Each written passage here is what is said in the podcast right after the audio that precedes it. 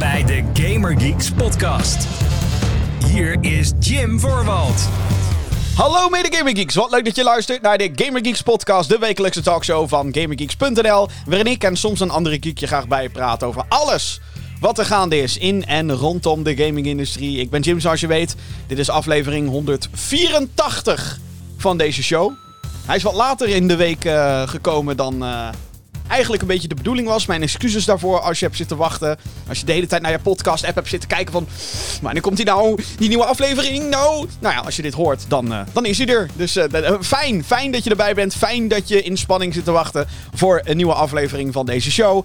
Mocht je dit nou voor de allereerste keer horen en je denkt... Nou, ik vind dit gelul over games eigenlijk best leuk. Dan zou ik zeggen, Abonneer vooral. Uh, via je favoriete podcastdienst kan je gewoon deze show uh, abonneren. Dan krijg je hem binnen zodra er een nieuwe is. Dat kan bijvoorbeeld via Apple Podcast, als je op Apple-apparaten luistert. Uh, via Spotify, daar is deze show ook gewoon op te vinden. Of eigenlijk elke dienst waar, podcast, waar je podcast kan vinden. Daar is de Gamer Geeks podcast natuurlijk gewoon op te vinden. Abonneer dan op de show, krijg je er meteen binnen. Sterker nog, op sommige van die diensten, zoals Apple Podcast en Spotify, kan je ook een rating achterlaten. Een beoordeling. Dus als je dit nou vaker luistert en je denkt... Hey, vind ik tof.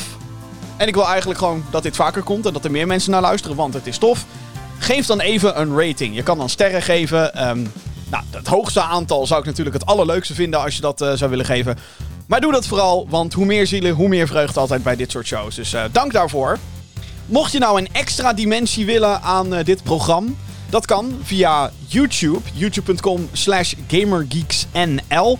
Dat is het YouTube-kanaal van dit uit de hand gelopen hobbyproject, kan ik wel zeggen. Daar is een videoversie te vinden van, van deze show.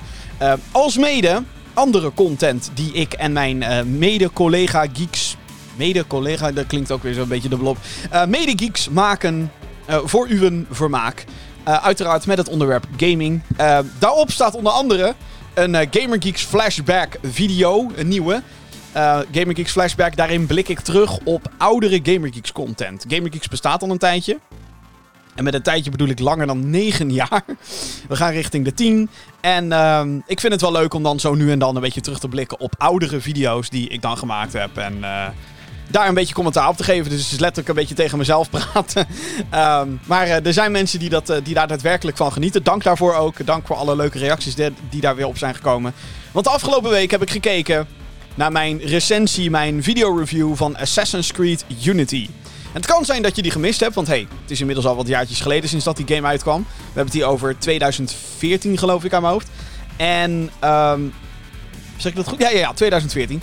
En het is een van mijn meer bekendere reviews. Het is een review die heel erg werd rondgedeeld van... Oh shit, kijk deze guy. Kwaad zijn op Assassin's Creed. Kwaad zijn op Ubisoft. Uh, sommigen vonden het veel te ver gaan. Anderen vonden dat ik toen de tijd best wel wat punten had. Ik heb er ook een beetje mijn mening over achteraf gezien natuurlijk. Hè. Ik ben nu een stuk ouder dan uh, dat, dat ik in 2014 was. Wauw, dat is echt lang geleden als je erover nadenkt. Damn. Dat is gewoon acht jaar geleden. Jezus. Nou, 7,5. Laten we het dan een beetje, beetje matsen, omdat het eind van het jaar... Nou, maakt niet uit. Anyway, die flashback video die staat er. En ook nog mijn review over Far Cry 6 is er. Uitgebreide, uh, uitgebreide video review waarin ik, uh, nou ja, een beetje belicht wat ik wel en niet leuk vind aan de game. Plus ook wat ik vind van de DLC die achteraf is uh, uitgekomen. Er zijn twee uh, uh, DLC-pakketten die ik al heb kunnen spelen voordat ik de review opnam. Inmiddels is de derde ook verschenen. En als ik de recensies van mijn conculega's een beetje her en der lees. Nou ja, goed, laat ik het zo zeggen. Met die video ben je helemaal up to speed met Far Cry 6 en wat ik daar dan van vind. En nou, ga dat kijken. YouTube.com slash GamerGeeksNL. Dat is eigenlijk waar ik op doelde. Daar kan je meer videocontent vinden. En dus ook deze show, deze podcast, in videovorm. Goed, voordat ik verder ga met uh, dit programma, wil ik even een, een, een, een kort nieuwsberichtje even ertussendoor uh, douwen. En het is een nieuwsbericht die ik vind het een beetje... Um, ja, laat ik het zo zeggen, ik heb hier een mening over. Het gaat over een horror game die Martha is Dead heet. Die komt op 24 februari komt die uit. voor eh, PlayStation, Xbox en PC. Het is een, een game die zeg maar, gemaakt is door, ja, door, een, door een indie, een kleine studio. En het wordt uitgegeven door Wired Productions, Britse uitgever. Hebben onder andere ook de Falconeer van de Nederlander Thomas Sala hebben zij onder andere ook uitgegeven. Best wel toffe partij. Heb er, uh, nou ja, één keertje. Ik heb er meerdere malen op Gamescom. Heb ik veel te lang met al die mensen daar staan lullen. Uh, gezellige club, laat ik het zo zeggen. Um, en zij brachten, um, nou, op het moment van opnemen, eergisteren. Nou, niet heel lang geleden in ieder geval. Brachten zij een Twitterbericht naar buiten dat Martha is dead. Enigszins um, wat problemen heeft gekregen. En niet zozeer op technisch front, ook niet qua uh, ontwikkelfront, whatever. Maar zij zijn genoodzaakt om bepaalde stukken uit Martha is Dead um, aan te passen. Op het verzoek van PlayStation. En um, nou weet ik niet de details van wat er precies wordt veranderd. Het schijnt te, maken, het schijnt te maken te hebben met geweld. Um, ik kan me ook zo begrijpen dat de uitgever dat niet, zeg maar, uitgebreid hè, over, over Twitter heen gooit en zo. Omdat, nou ja, je wilt ook niet de boel spoilen. Zeker niet in een horror game waarbij, zeg maar, de hele opbouw naar hele spannende momenten, dat is een beetje waar het, waar het om gaat. Maar um, PlayStation heeft dus in feite gewoon gezegd: yo, je moet dit aanpassen, anders gaan wij het niet publiceren op de PlayStation Store. Mm, ik heb daar, eh, nou wat ik al zei, ik heb er een mening over. Ik vind, dat, uh, ik vind het werkelijk waar belachelijk wat hier gaande is. En dat zeg ik wel. Ik zou zo waar mijn woorden terug kunnen nemen. Omdat ik niet weet wat de content is waar het over gaat. Ik weet niet wat er nou exact in de game gebeurt. Waardoor PlayStation zegt: deze scène moet dan wel weg, dan wel aangepast worden. Uh, of dan wel niet interactief gemaakt worden. Dat is voor sommigen ook nog een soort van Streep te ver. Als je bijvoorbeeld in, in bepaalde games. dat je zelf op de knop moet drukken om iemand te martelen. Nou, dat gaat, dat gaat te ver. Dat is te gewelddadig. Nou, uh, whatever. Um, maar het komt er in ieder geval op neer dat PlayStation iets niet goedkeurt. Want kennelijk bij Steam, waar de game voor PC op komt. en Xbox, dat kan daar wel door de beugel. En nou is dit niet de eerste keer dat PlayStation dit doet. PlayStation heeft eerder um, andere indie games geweigerd van de PlayStation Store. Omdat het een iets te seksuele um, context had als het dan gaat om bijvoorbeeld anime girls en zo. Nou, daar zijn van die games. Dat, dat vindt PlayStation vindt dat totaal niet kunnen. Mag niet. Jullie mogen niet op de winkel. Daardoor zijn er een aantal. Um, nou, nogmaals, gecensureerde versies of uh, games die gewoon weg niet naar PlayStation komen. Omdat Sony zegt: dit vinden wij niet kunnen. En nou zijn seks en geweld, wat mij betreft, best wel twee uiteenlopende um, onderwerpen. Hè, het zijn compleet andere grenzen en normen en waarden zijn er wat mij betreft aan verbonden. Maar, alsnog vind ik het een best wel opvallend iets dat als Microsoft iets toelaat op Xbox, dat het dan ineens niet toegelaten wordt op PlayStation. En ik vind de manier hoe dat nu gebeurt, dat kennelijk deze indie developer nou ja, daar dus een paar weken voor release achter komt. Want wat ik al zei, de game moet op 24 februari uitkomen. Um, ik vind het. Uh, ik vind het belachelijk. En de reden waarom ik het belachelijk vind. En. Mild spoilers voor The Last of Us Part 2. Maar The Last of Us Part 2 bestaat.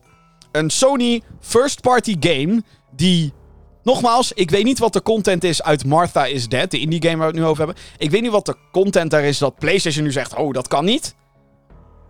Maar The Last of Us Part 2 bestaat. En ik kan heel veel dingen zeggen over The Last of Us Part 2. Heb ik al gedaan in het verleden. Ik heb een uitgebreide review uh, gedaan. Ik heb zelfs een spoilercast gedaan met iemand. Um, ik, uh, ik heb het in de podcast er vaak over gehad. Over The Last of Us Part 2. En dat ik het totaal niet eens ben met hoe die game de hemel ingeprezen wordt. Maar. Um, alsnog zijn er trouwens hele indrukwekkende dingen aan The Last of Us Part 2. Waaronder graphics en dat soort dingen. Whatever. Doet er even niet toe. In The Last of Us, in The Last of Us Part 2 zit een best wel expliciete seksscène zit erin. Zeg maar een seksscène waarvan je denkt als je het voor het eerst ziet... Zeker als je jarenlang videogames speelt zoals ondergetekende dat je toch wel denkt: wow, zo. Dat is uh, voor, een, uh, voor een videogame is het best gedetailleerd in beeld gebracht. Laat ik het zo zeggen. En niet dat, niet dat het een vol-aan porno-scène is, by the way, maar het, het, het, is, het is expliciet, laat ik het zo zeggen.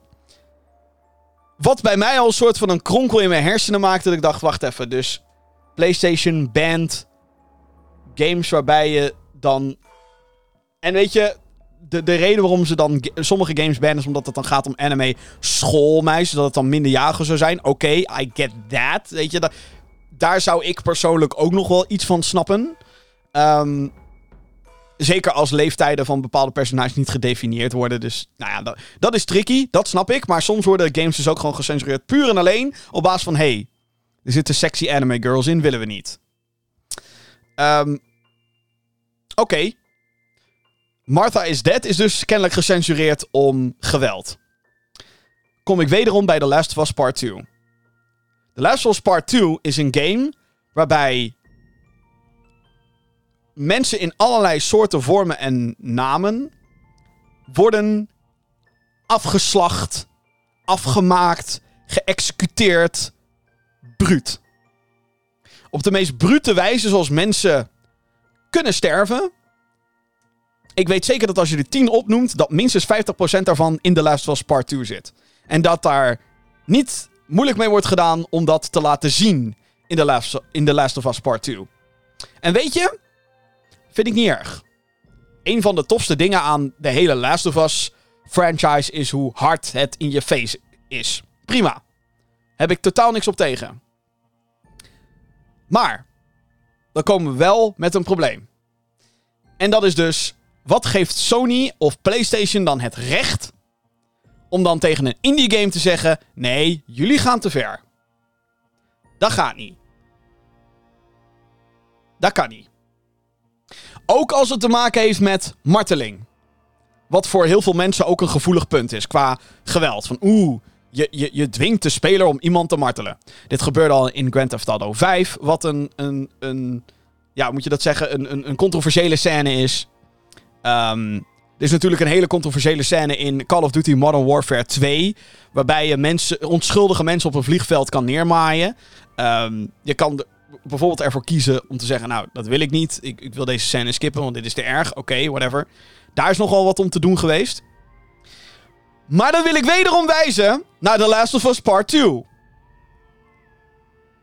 Waar het hoofdpersonage iemand keihard martelt. Waarin je als speler, by the way, ook een knop moet indrukken om de scène door te laten gaan. Een martelscène. En degenen die de game hebben gespeeld weten waarschijnlijk exact waar ik het over heb. En het is wederom, het is best, nou ja, eh, het is best, ja, het is gewoon gruwelijk allemaal. En weet je, ik ben niet tegen geweld in videogames. Ik vind dat het er in sommige uh, franchises, series, genres hoort het erbij. Hè, een zombie game zonder geweld Oké, het kan als je een hele cartoony zombie game hebt, I guess. Maar een Dying Light 2, stay tuned, zometeen meer erover. Maar dat zonder geweld zou ik gek vinden. Ja? Zouden we raar vinden als je ineens niet de kop van een zombie eraf kan, zou kunnen slaan. In een game die er realistisch uitziet, toch? Um, wat ik probeer te zeggen, lang verhaal kort, is dat ik de. Hoe dit nu gegaan is, best hypocriet vind van PlayStation. PlayStation die dus in hun eigen titels totaal geen moeite hebben met aspecten zoals seks en uh, geweld. Hard, hard geweld ook gewoon. En The Last of Us Part 2 is echt niet het enige voorbeeld. Maar dan wel indies op deze manier beperken en zeggen: ja, maar wat hier gebeurt kan niet. En nogmaals, misschien neem ik al deze woorden terug. Want ik weet de exacte content van Martha is Dead niet. Heel eerlijk, dit triggert mij wel om de game te spelen. Ook al ben ik niet zozeer van die, van die walking simulator horror games waarin ineens van alles nog wat gebeurt. Maar dit is een zeer opvallend gevalletje censuur. Wat mij betreft dan. En dit is niet een kant waar we denk ik met z'n allen op willen. Ik heb hier best wel wat argumenten over gehoord. En eentje daarvan was uiteindelijk van ja, maar het is PlayStation's winkel. Dus zij kunnen doen wat ze willen. En dat is natuurlijk zo. Het is hun digitale wellicht, maar alsnog, het is hun winkel. Zij beslissen er uiteindelijk over. Sure. Maar voor een partij die continu roept van al onze studio's. Het gaat om creatieve vrijheid. En het maken van de allerbeste en meest diepgaande ervaringen. Blablabla. Gewoon altijd dat, dat, dat, dat, dat gewauwel over, over hoe goed ze allemaal wel niet zijn. En fair enough. Ja, uit PlayStation komen fucking goede games. Ik heb de recensies gezien van de nieuwe Horizon game. Ik kan niet wachten totdat het vrijdag is op het moment van opname. Oprecht, ik kan niet wachten. Maar laat andere mensen dan ook gewoon die vrijheid hebben. En laat dan ook gewoon games op, op je winkel toe die ook dat soort grenzen proberen op te zoeken. En daarmee wil ik overigens. Weet je, het gaat dan hier niet. Het gaat hier overigens niet om een game die Sex with Hitler heet of zo. Shit wat op Steam wel komt, wat duidelijk alleen maar bestaat om mensen te triggeren. Zo van, haha, kijk, kijk eens hoe, hoe ver we over grenzen van wat wel en niet mag gaan. Weet je, ik heb het niet over dit soort gevallen. Martha is Dead, overduidelijk, is, is niet een game die dat probeert. Het is, een, het is een game waar iemand vol met passie aan heeft gewerkt. En The Wired is ook een, een, een uitgever die vaker dingen heeft uitgebracht op PlayStation. Het is niet alsof dit een, een compleet onbekende partij is. Dus ik, ik snap het gewoon niet echt. En ik zou eigenlijk ten eerste liever willen dat hier wat meer duidelijkheid over bestaat. Want PlayStation is wel wat vaker soort van kwakkelend met, met, bepaalde, met bepaald beleid. Hè? Bijvoorbeeld Cyberpunk 2077 was een ontzettend mooi voorbeeld van hoe PlayStation in een soort hoek gestopt werd. PlayStation doet niet aan, aan geld teruggeven, doet niet aan refunds. In principe. Maar ja, toen zei CD Projekt Red na het debakel van de Cyberpunk 2077 launch, zeiden ze: hey, je kan gewoon je geld terugvragen, ook bij PlayStation. En toen dacht PlayStation: wat? Dat hebben wij waarschijnlijk niet afgesproken. Dus prima, maar dan pleuren we ook die game van, van onze winkel af. Dat, dat is wat er toen gebeurde. En ja, het is toch. Maar, maar voor Battlefield en zo. Ik weet niet of het daar ook gebeurt. Dan moet je waarschijnlijk bij EA zijn of zo. Maar. Snap je, er is heel veel onduidelijk met wat er rondom die PlayStation Store gebeurt. En natuurlijk is de PlayStation Store niet het enige waar dit het geval is. Hè. Bij, bij Nintendo is er veel onduidelijk. Bij Xbox is er veel onduidelijk. Ik ga ook hier niet zitten en, en doen alsof ik daar alles vanaf weet. Maar. Um, als dit inderdaad gewoon echt een vorm van censuur blijkt.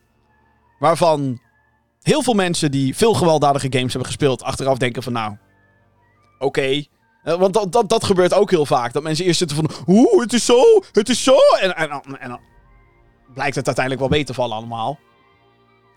Um, althans, ligt er natuurlijk aan vanuit wat voor perspectief je dat bekijkt. Maar ik vind het een heel bijna eng idee dat PlayStation soort van bepaalt wat, uh, wat, wat te gewelddadig is en wat niet.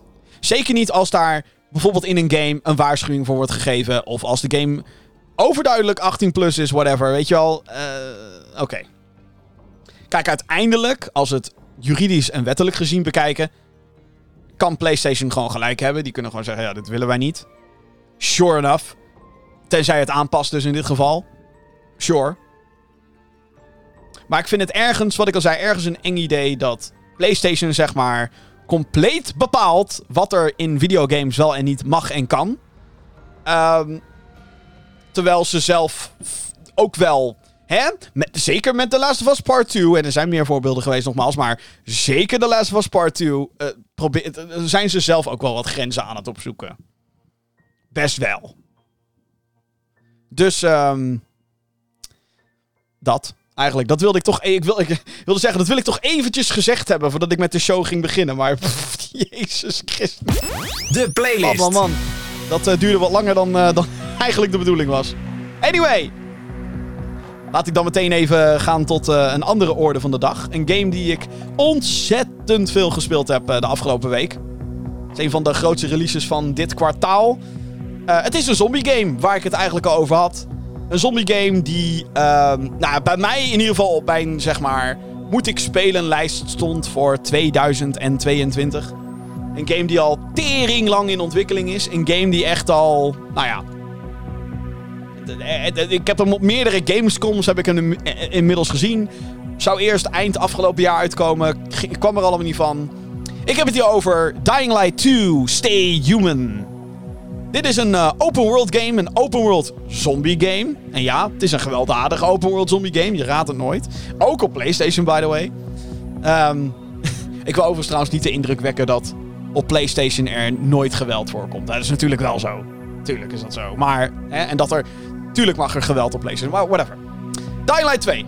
Dames en heren, dit is een, uh, dit is een game waar, nou ja, uh, wat ik al zei, veel verwachtingen, veel, um, veel hype, veel opbouw. De eerste Dying Light die uitkwam in 2015. Tering, wat lang geleden, als je er zo over nadenkt. Um, ja, die, die was te gek.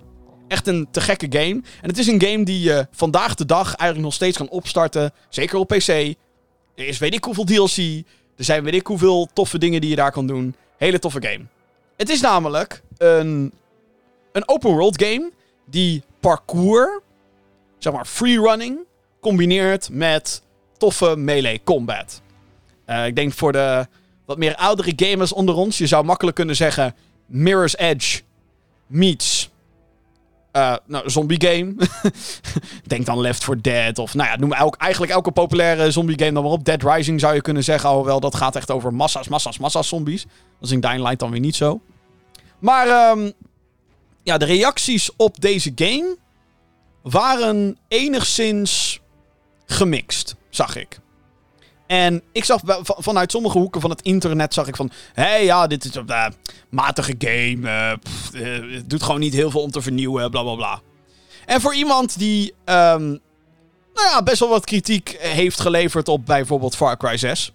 Recensie op GamerGeeks, youtube.com slash GamerGeeksNL. die is er zeker. Maar voor iemand die best wel wat, wat kritiek heeft geleverd... Um, ergens snap ik dat. Dat mensen, zeker als je onlangs Dying Light 1 hebt gespeeld. Ja, ik begrijp wel dat je dan kan zeggen: hey, dit is eigenlijk gewoon een herhaling van deeltje 1. Je loopt rond. Je kan op allerlei dingen klimmen. En dat is vet.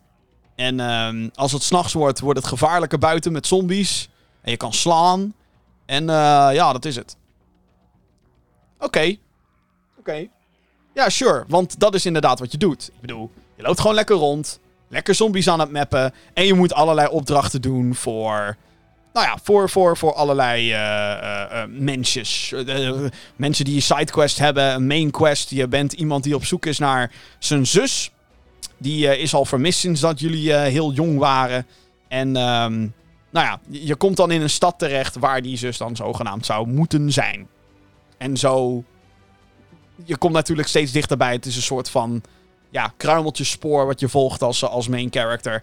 Uh, aan zich niet heel erg spannend, maar er komen natuurlijk intriges bij van het verleden. En oh, wat is er allemaal gebeurd tussen met die zus en met jou? Want jij bent niet zomaar iemand, je bent iemand met, nou ja, ik wil niet per se zeggen superpowers, maar er is een reden waarom jouw character overal op kan klimmen en zeg maar dropkicks kan uitvoeren die een, een, eh, een volwassen man meters laat vliegen.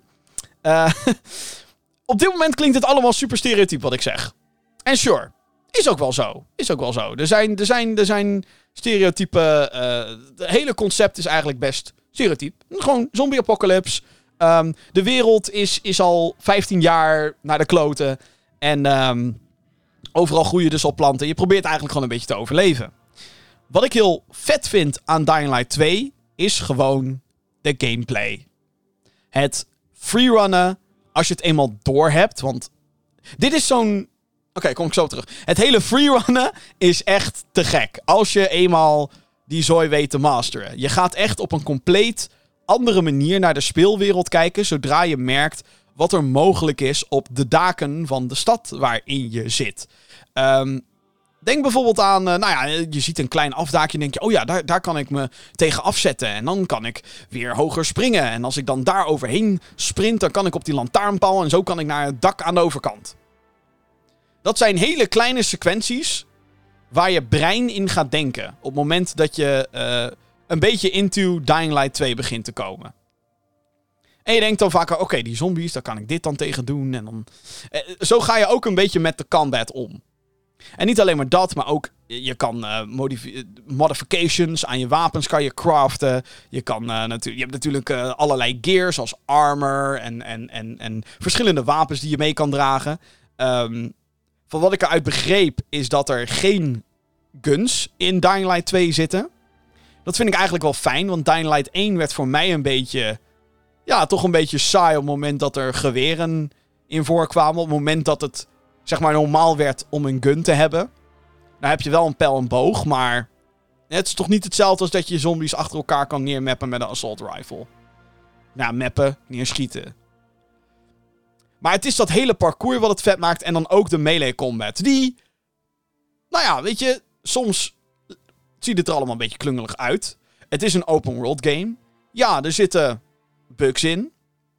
Niet echt bugs in de vorm van een Fallout 76 of een Cyberpunk 2077. Dat je echt denkt. Wat de fuck. Nou ja, wel eens wat de fuck gebeurt hier. Een zombie die in een muur blijft hangen. Of uh, uh, weet ik veel, een character die eventjes gek doet of zo. Dat soort dingen gebeuren. Maar het is, wat ik al zei, niet, niet het niveau van de game crasht of zo. Sterker nog, volgens mij is de game bij mij nog niet gecrashed. Ik heb wel één keer een sidequest gehad waarbij dan de quest niet triggerde. Nou, daar word ik dan wel weer heel erg triggered van. Want dan denk ik, hallo jongens. Het, het... Je vraagt aan mij, doe A, B en C. Dan doe ik A, B en C. Dan verwacht ik dat de game vervolgens de volgende stap zet om mij door te laten gaan. Ja, mm, dat is dan wel een beetje vervelend. Maar goed, uh, op dit moment, bij mij althans, is het nog niet dusdanig storend dat ik denk... Wat een buggy tyfuszooi, wat een kutspel. Um, dit is een game, dit is wat ik in eerste instantie wilde zeggen. In het begin denk je misschien, oh wat klungelig. Het klimmen en ook de combat, dat je soms denkt van... Eh, Maar het is zo'n game waar je echt eventjes in moet groeien. Zo'n spel dat als je eenmaal echt de mojo weet te krijgen... Dat je denkt, denkt oh, oh, oh... Ja, dan gaan we over een daakje heen. hey, er zijn zombies. Yes, er zijn zombies. Of er zijn vijandige mensen. Yes, er zijn vijandige mensen. Wat ik wel tof vind aan de sfeer in Dying Light 2 is dat het een beetje hetzelfde heeft als wat je nu ook in The Walking Dead hebt. Dus dat, ja, de zombies zijn er.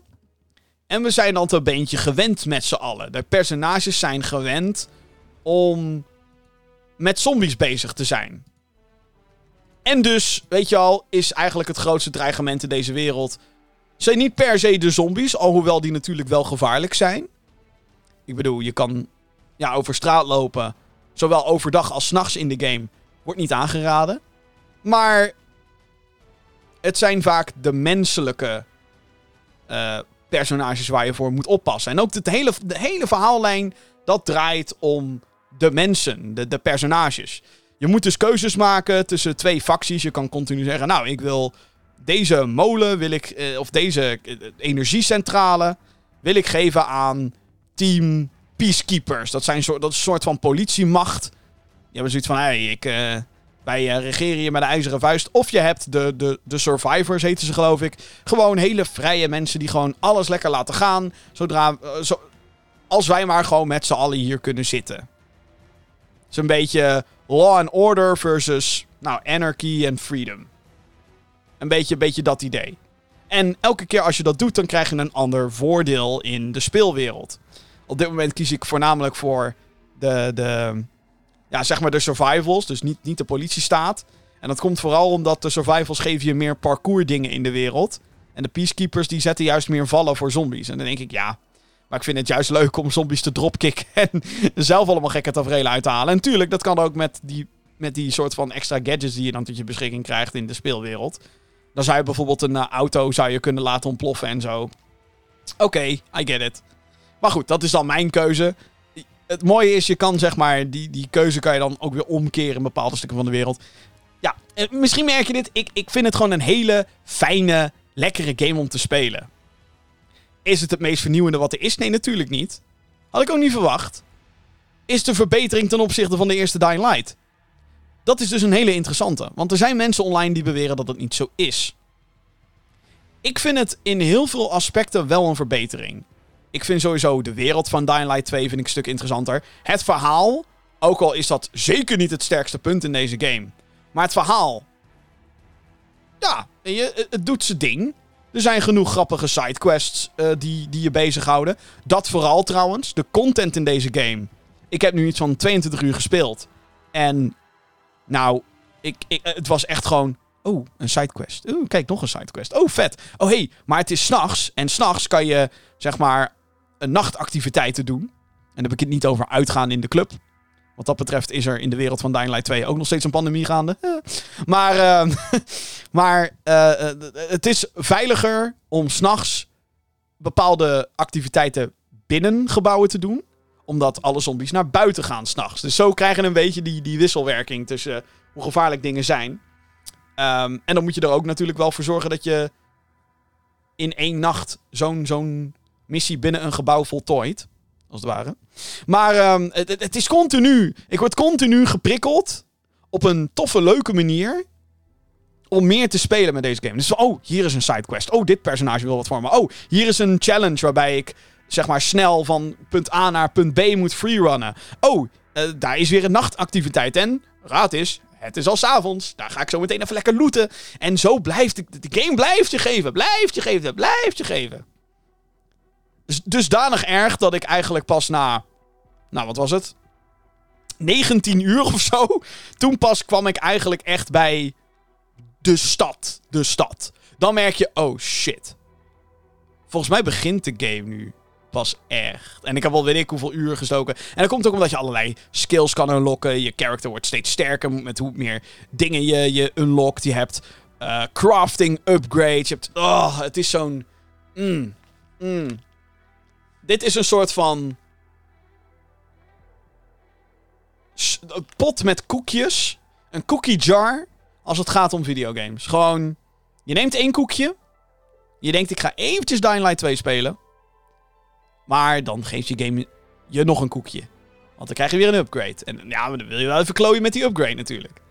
Of dan krijg je een of andere blueprint. Waardoor je elektriciteits-uberpower kan geven aan je gekke mes. Oké.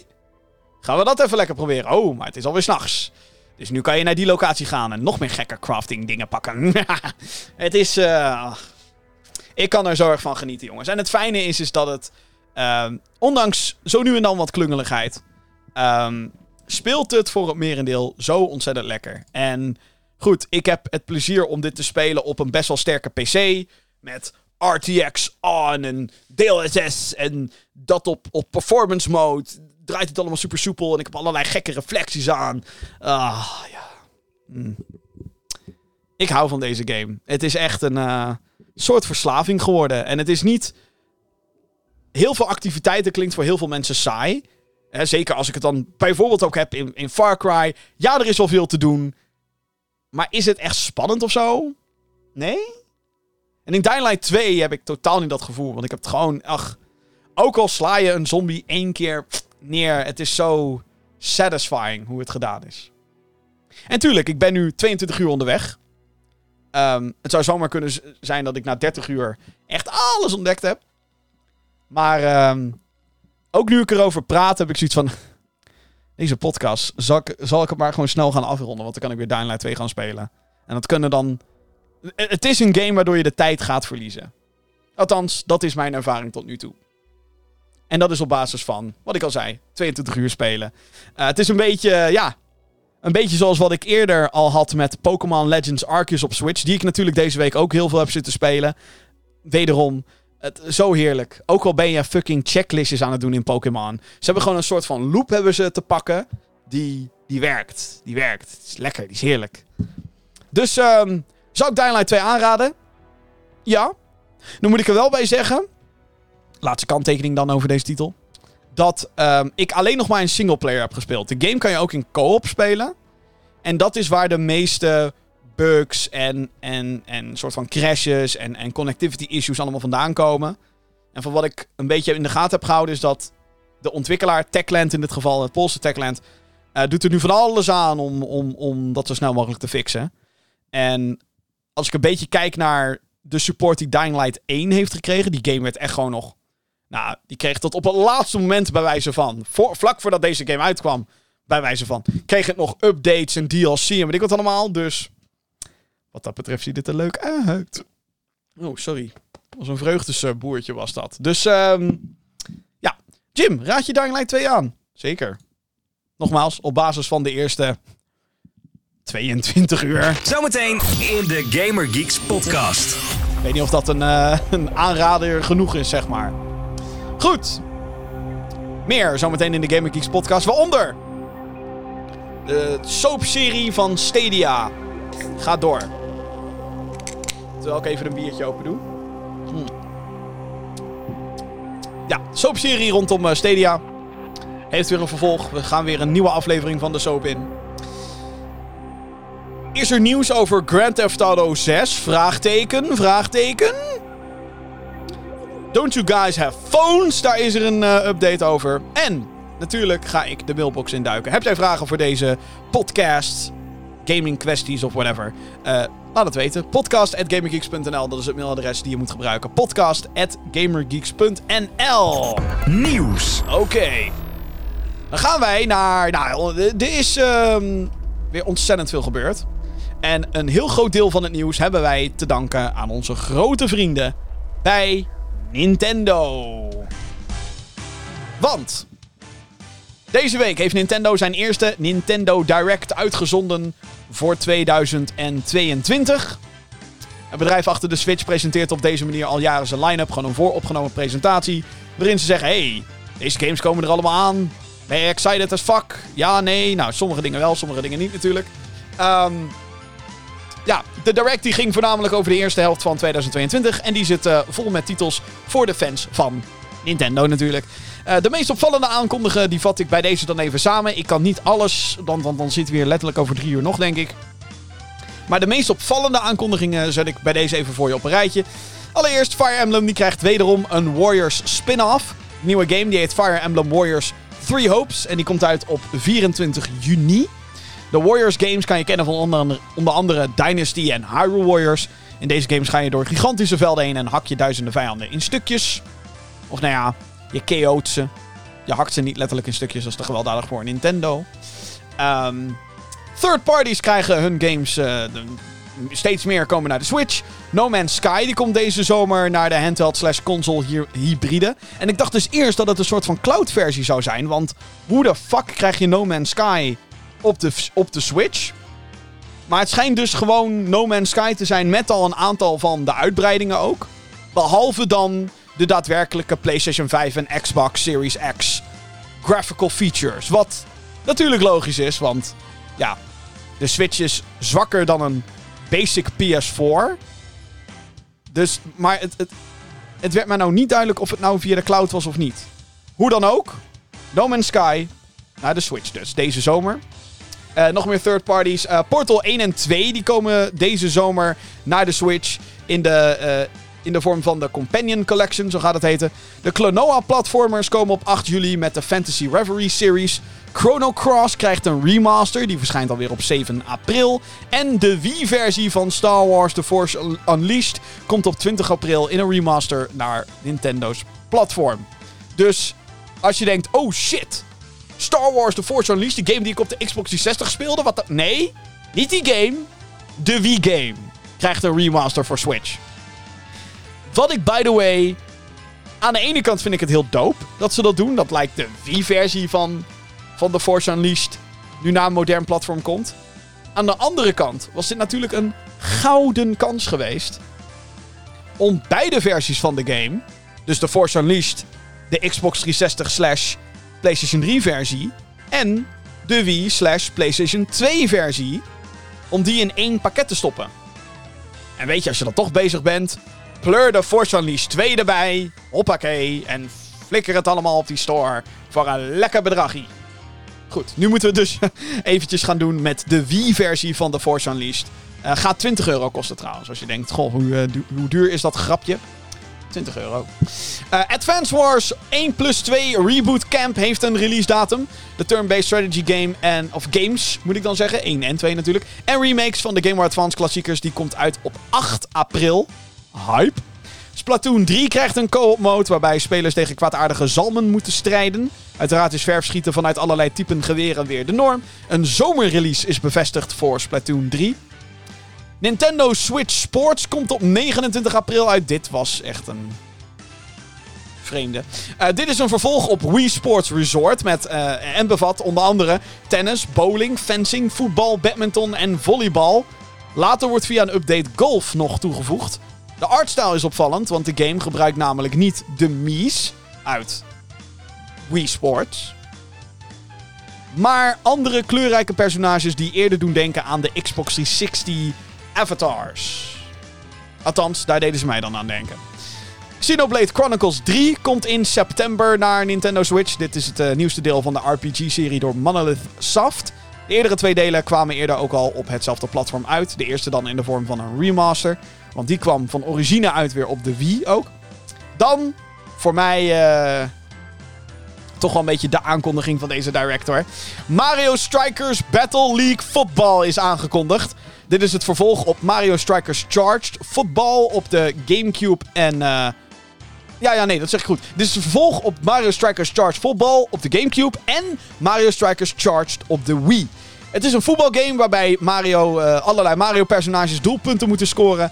En allerlei regels die in een normale voetbal van kracht zijn, die mogen ze gewoon breken. Fuck it, ze mogen het oppakken. Je mag elkaar omstoten. Nou, dat is niet normaal.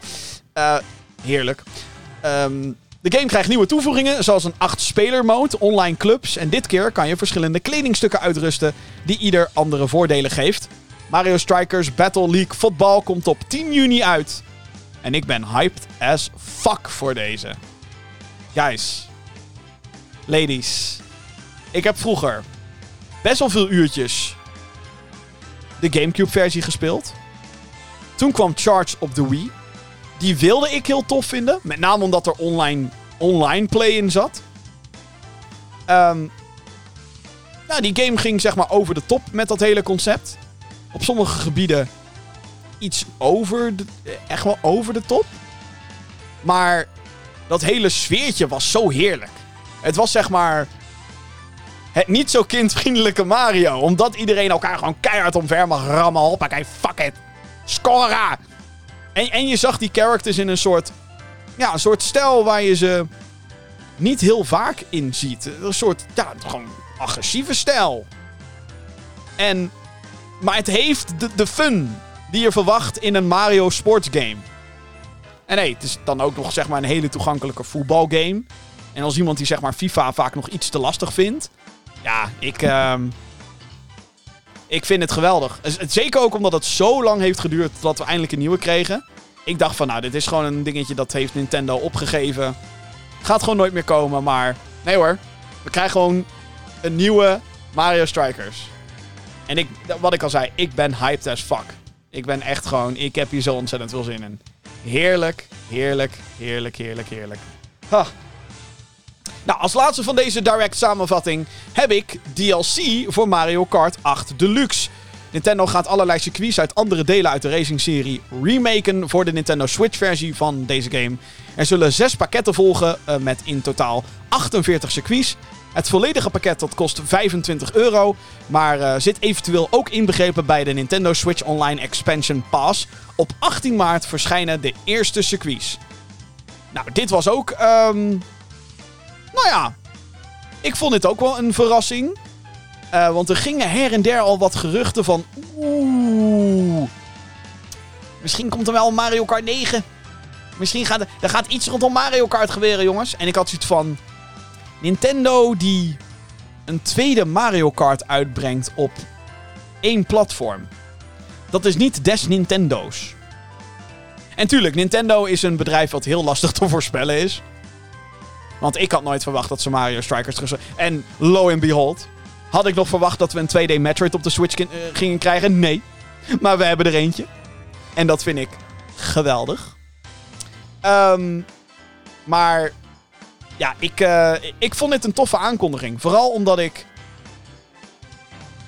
vooral omdat ik vind dat... Ja, waarom pleur je niet gewoon alle oude circuits in de game? Fuck it. Doe gewoon, ga gewoon de Super Smash Brothers route op. Everyone is here. here. Alles is er. Hoppakee. Alles uit de Mario Kart geschiedenis. En nou weet ik niet of ze met deze 48 nieuwe circuits, of ze dan daadwerkelijk alles erin hebben. Ik denk het niet, want anders zouden ze wel roepen: hé, hey, we hebben letterlijk alle circuits. Dat net niet. Maar ik vind het wel heel tof. Ik vind het oprecht heel tof. Omdat, hé, hey, niet alleen is Mario Kart is sowieso heel nostalgisch. Ik denk dat ik voor ontzettend veel mensen kan spreken als ik zeg: hey, Mario Kart, ja, je hebt er sowieso eentje gespeeld. En dat betekent dus ook dat je nostalgische gevoelens hebt bij sowieso een aantal circuits. Sowieso. Voor mij is zeg maar Double Dash is peak Mario Kart. Al die circuits ken ik nog. Misschien niet allemaal qua naam. Maar als je zeg maar, ze, uh, weet ik veel, uh, de Rainbow Road van de Gamecube versie. Ja hoor, die ken ik nog uit mijn kop. Ik weet nog wel, dat, ik, ik weet nog die spiraal waar je naar beneden moet rijden. Dan uh, richting het einde van de level heb je ineens een ding die je helemaal een soort van verticale tunnel waardoor je naar boven gaat. Is echt, ja, gekke werk is Mario Kart. En sure, Super Smash Bros. Ultimate op Switch is opgehouden met ontwikkeling. er komen geen characters meer, er komen geen updates meer. Dus waarom dan niet gewoon naar een andere game gaan? Een game die nog succesvoller is, want Mario Kart 8 Deluxe is nog steeds de best verkochte game op de Nintendo Switch. Tuurlijk, tuurlijk wil je uit die playerbase meer geld halen. Tuurlijk. Tuurlijk. Het verbaast me eigenlijk dat ze tot nu hebben gewacht. Ik denk. Maar dit is puur theorie. Dit is pure, puur speculatie. Wat ik natuurlijk vaker doe in de show. Vind ik leuk. Maar als ik een theorie mag um, aanbieden. Over waarom Nintendo dit nu doet. Ik denk dat de, de rumors. Hè, de geluiden in de industrie. Dat Nintendo echt wel bezig is met een negende Mario Kart. Die zijn natuurlijk hartstikke waar. Sure. Tuurlijk zijn die waar. En ik denk dat ze ergens getwijfeld hebben met... Moeten we deze nieuwe game niet alsnog op de Nintendo Switch gaan releasen? Gaat een beetje tegen de traditie van Mario Kart in. Hè? Eén Mario Kart per Nintendo-platform. We hadden er eentje op de Super Nintendo, op de Nintendo 64, daarna op de Game Boy Advance, daarna op de GameCube, daarna op de Wii, daarna op de, de, de, de Wii U. Op de 3DS had eh, de DS en de 3DS hadden er allebei eentje. De Wii U had er eentje en de Switch heeft er eentje. En dat dat dan een geüpgrade versie is van de Wii U-versie. Whatever. Dat, dat telt voor Nintendo gewoon niet. Ook omdat natuurlijk Mario Kart 8, uh, Mario Kart 8 heeft ondermaats gepresteerd. Omdat de Wii U ondermaats heeft gepresteerd. Aan de game lag het in ieder geval niet. En ja, het zou me dus nogmaals niet verbazen als Nintendo dacht: oké, wat gaan we nu doen? Gaan we echt een tweede Mario Kart op de Switch releasen? Of gaan we die bewaren voor de volgende. Het volgende wat komen gaat na de Nintendo Switch. Ik ben er na deze aankondiging. Dat er dus gewoon DLC komt naar Mario Kart 8. Fucking vijf jaar na release. Wat zeg ik? Iets minder dan vijf jaar. Want Mario Kart 8 Deluxe kwam niet exact bij de launch van de Switch. Maar het scheelt niet veel. Maar bijna vijf jaar na release komt er ineens DLC. Wat? Ook. Oké. Ik ben er nu van overtuigd dat de volgende Mario Kart game wordt of gewoon voor de nieuwe Nintendo console handheld ding. De nieuwe Switch. Want als Nintendo, als ik Nintendo zou zijn, maar goed, ik ben Nintendo niet. Ik vind het een heel onvoorspelbaar bedrijf, maar de, hun volgende platform moet gewoon weer zoals wat de Switch nu is, maar dan sterker. Toch? Daar zijn we het allemaal over eens, toch? Misschien de Joy-Cons beter, eh, wat meer geavanceerde technologie erin, whatever. Het moet eigenlijk gewoon hetzelfde concept zijn, maar dan geavanceerder. Misschien dat je de dock een grotere rol kan spelen. Dat hè, het scherm is 900p of zo. De hand, het handheld scherm. 900p, standaard OLED. En dan is de dock. Dan kan je niet naar 4K. Dat is wat heel veel mensen roepen. 4K. Ik denk niet dat Nintendo zeg maar zo'n dure console wil maken, laat ik het zo zeggen. Ehm, maar dat wordt dan 1440p, dus een mooie middenmoot, weet je al. En al sommige dingen kunnen 4K, maar... Dat wordt uh, geupskilled 4K krijgen we dan. Althans, dat, dat zou ik dan zeggen. Um, en daar komt de nieuwe Mario Kart op. Gewoon. Mario Kart 9. En dat wordt dan een launch titel. Wat ook nog zou kunnen, is dat ze een Breath of the Wild of Twilight Princess gaan poelen. Maar dan met Mario Kart. Dus dat Mario Kart 9 de game wordt die op beide systemen beschikbaar gaat zijn. Zodat je gewoon kan zeggen: hey, hey, eh, als je nog niet wil overstappen naar de nieuwe Nintendo, hoe ze het dan ook gaan heten. Switch 2. Laten we het. De Super Switch. Nintendo, Super Nintendo, Switch, Super Switch. Whatever. Dat, zo gaan ze het, volgende niet noemen, maar whatever. Je snapt mijn punt. Gewoon allebei tegelijkertijd. Dan kunnen ze en profiteren van het feit dat de Switch een van hun populairste consoles ooit is. Bijna. Gewoon dichtbij. Nou, het is eigenlijk, ja, het is niet de populairste handheld van Nintendo ooit. De DS staat nog steeds boven de Switch op dit moment qua verkoopcijfers. Maar staat nu al boven de Wii, dus gigantisch succes. Dus zo kunnen ze dat grote publiek meepakken en de enthousiastelingen die voor het nieuwe en het volgende nu al gaan. Dat zouden ze ook heel goed kunnen doen. Maar komt er een Mario Kart 9 alleen voor Nintendo Switch? Denk het niet. Denk het echt niet. Denk dat ik denk, denk dat dat. Uh, that ship has sailed, denk ik. Maar goed, ik kan er natuurlijk ook net zo goed naast zitten. En dan kan iedereen naar deze podcast. Uh, kan bij iedereen naar, naar deze podcast verwijzen en zeggen: Hahaha, sukkel. Zou zomaar kunnen. Verder. Um, ja, de timing valt me dus op van de Mario Kart DLC. En Nintendo Switch Sports. Ik wil het daar toch ook even over hebben. Want dat ze een vervolg gaan maken op um, Wii Sports. Is wederom. Het is geen slecht idee.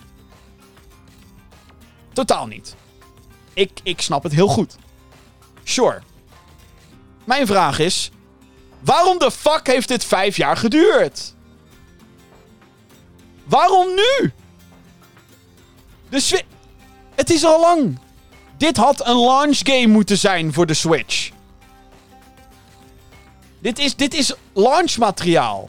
Dit is zeg maar zo'n game waarbij je heel erg kan zeggen: kijk, dit is hoe goed de Joy-Cons zijn. En het, je kan het ook in handheld spelen. En, ah, weet je, het is wat dat betreft de ultieme showcase game. Zoals Wii Sports dat ook was. En zoals Wii Sports Resort was voor de Wii Motion Plus op de Wii. Maar waarom nu? En dan ook waarom niet met de Mies, maar met gekke characters die.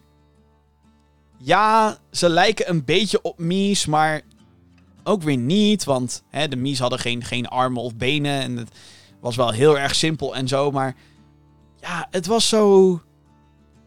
Ik dacht van. Hè? dit is wat ik bedoel met. Ik vind Nintendo zeer onvoorspelbaar. Want waarom de fuck zou je dit nu doen? En dan ook nog eens dat ze in een vooropgenomen presentatie. deden ze dus een duel tussen twee Nintendo executives. Kijk, weet je dat ze zoiets doen met Wii Remotes rondzwaaien op een E3 persconferentie met live publiek? Ja, het is pijnlijk en cringe om naar te kijken. Maar goed, het heeft ergens zijn charme, omdat ze daar daadwerkelijk zo'n demo staan te spelen. In een vooropgenomen presentatie werkt deze fucking cringe niet. En ja, het deed me echt een beetje denken aan een Nintendo die um, heel erg voor het casual publiek wil gaan. En tuurlijk, want bij het casual publiek valt ontzettend veel geld te verdienen. Uh, zie het succes van de Wii. Zie nu het gigantische succes van de Nintendo Switch. En hoe je het ook went of keert, het zijn echt niet alleen de Nintendo motherfucking diehards die de Switch hebben gehaald. Want hoe graag ik het ook zou willen, daar zijn er geen 105 miljoen van in de hele wereld. Er zijn niet 105 miljoen mensen in de hele wereld zoals jij en ik. Die naar dit soort podcasts luisteren bijvoorbeeld. Ehm, het zijn juist... Het zijn wel games zoals Nintendo Switch Sports en Wii Sports die die shit verkopen. Maar waarom nu? Waarom zo laat? Nogmaals, misschien heb ik mezelf zojuist heel erg tegengesproken. Omdat ze hiermee wellicht nog die extra push willen maken van... Ja, ja, we gaan even nog meer verkopen. Maar ik weet niet of dat vijf jaar na de release van de Switch gaat helpen met Nintendo Switch Sport. Zeker niet met een aangepaste artstijl zoals ze die nu hebben. Gaat dat lukken met... Ik, ik zou dan nog eerder zeggen... Doe dan gewoon een nieuwe Mario Kart. Want hey, hè? Ik vind het gewoon vreemd dat ze deze timing gebruiken om nu terug te haken op deze soort van franchise. Nou, soort van, het is een franchise. Sports, Wii, Switch, Resort. Het is nu een franchise. Sports is een franchise van Nintendo. Oké. Ziet het er trouwens leuk uit om te spelen? I guess. Ik, uh, ik werd er niet warm van, zoals je misschien een beetje merkt aan mijn reactie. Ik, was vooral heel erg verbaasd. Maar goed, dat hoef ik niet meer uit te leggen, denk ik. Oké, voor het volgende segment moet ik weer een, uh, een muziekje instarten. Een apart muziekje. Want we zijn weer verder in één soapaflevering. De tijd van onbezorgdheid is voorbij.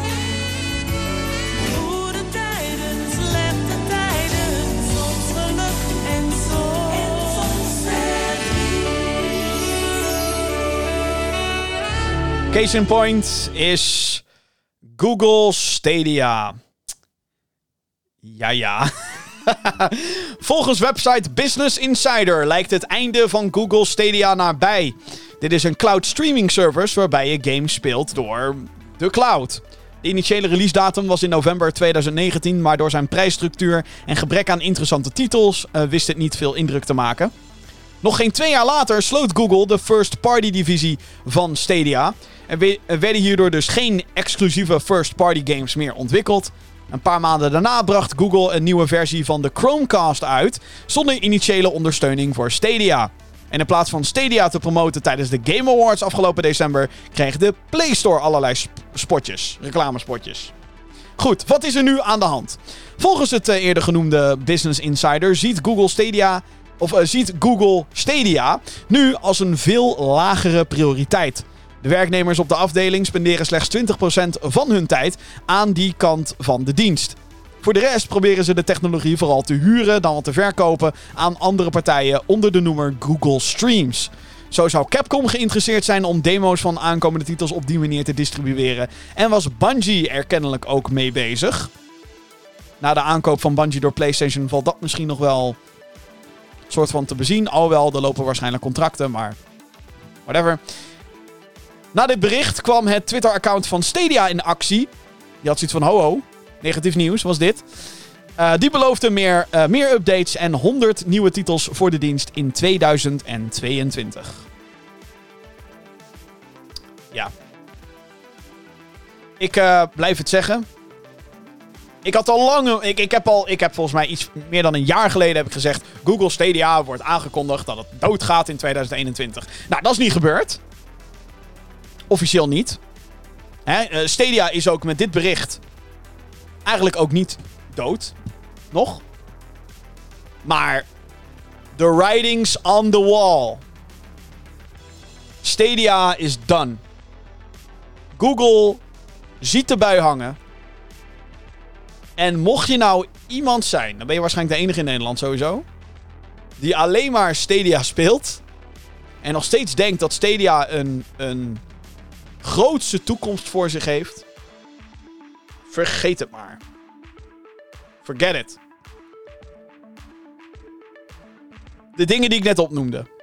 Chromecast. Een nieuwe versie van de Chromecast. Geen Stadia-app. Oké. De Game Awards zijn er. Ga je dan Stadia promoten? Nee, nee, nee. We gaan de Google Play Store.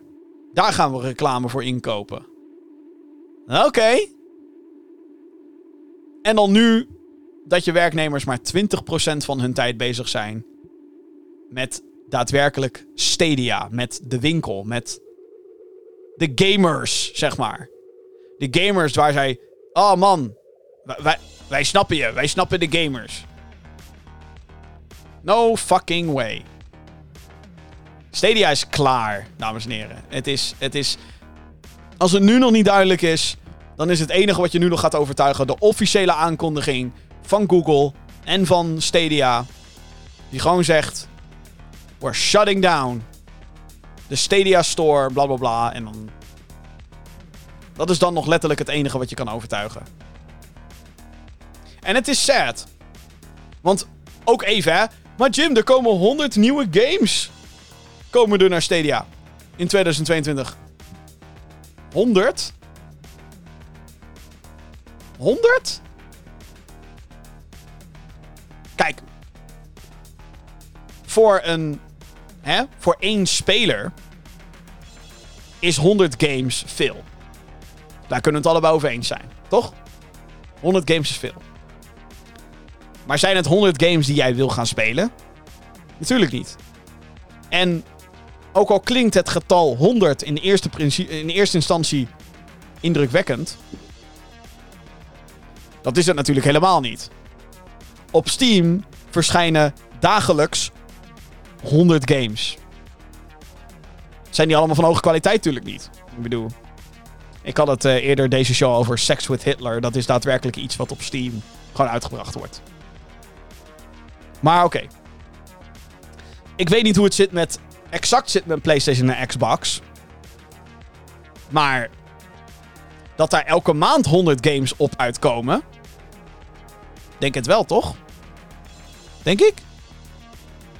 Als je alleen al uitgaat van high-profile games. Tuurlijk, er komen niet 100 first-party, weet je wel. Er komen niet 100 PlayStation Studios titels uit. Maar binnen een tijdsbestek van één maand heb je bijvoorbeeld dingen zoals de Uncharted Remaster op PlayStation. Dying Light 2. Horizon komt vrijdag uit. Bam, bam, bam. En dan hebben we het hier over de crème de la crème van PlayStation. Weet je wel? Van, dit zijn de grote populaire games. Allemaal games, by the way, die natuurlijk niet op Stadia te vinden zijn.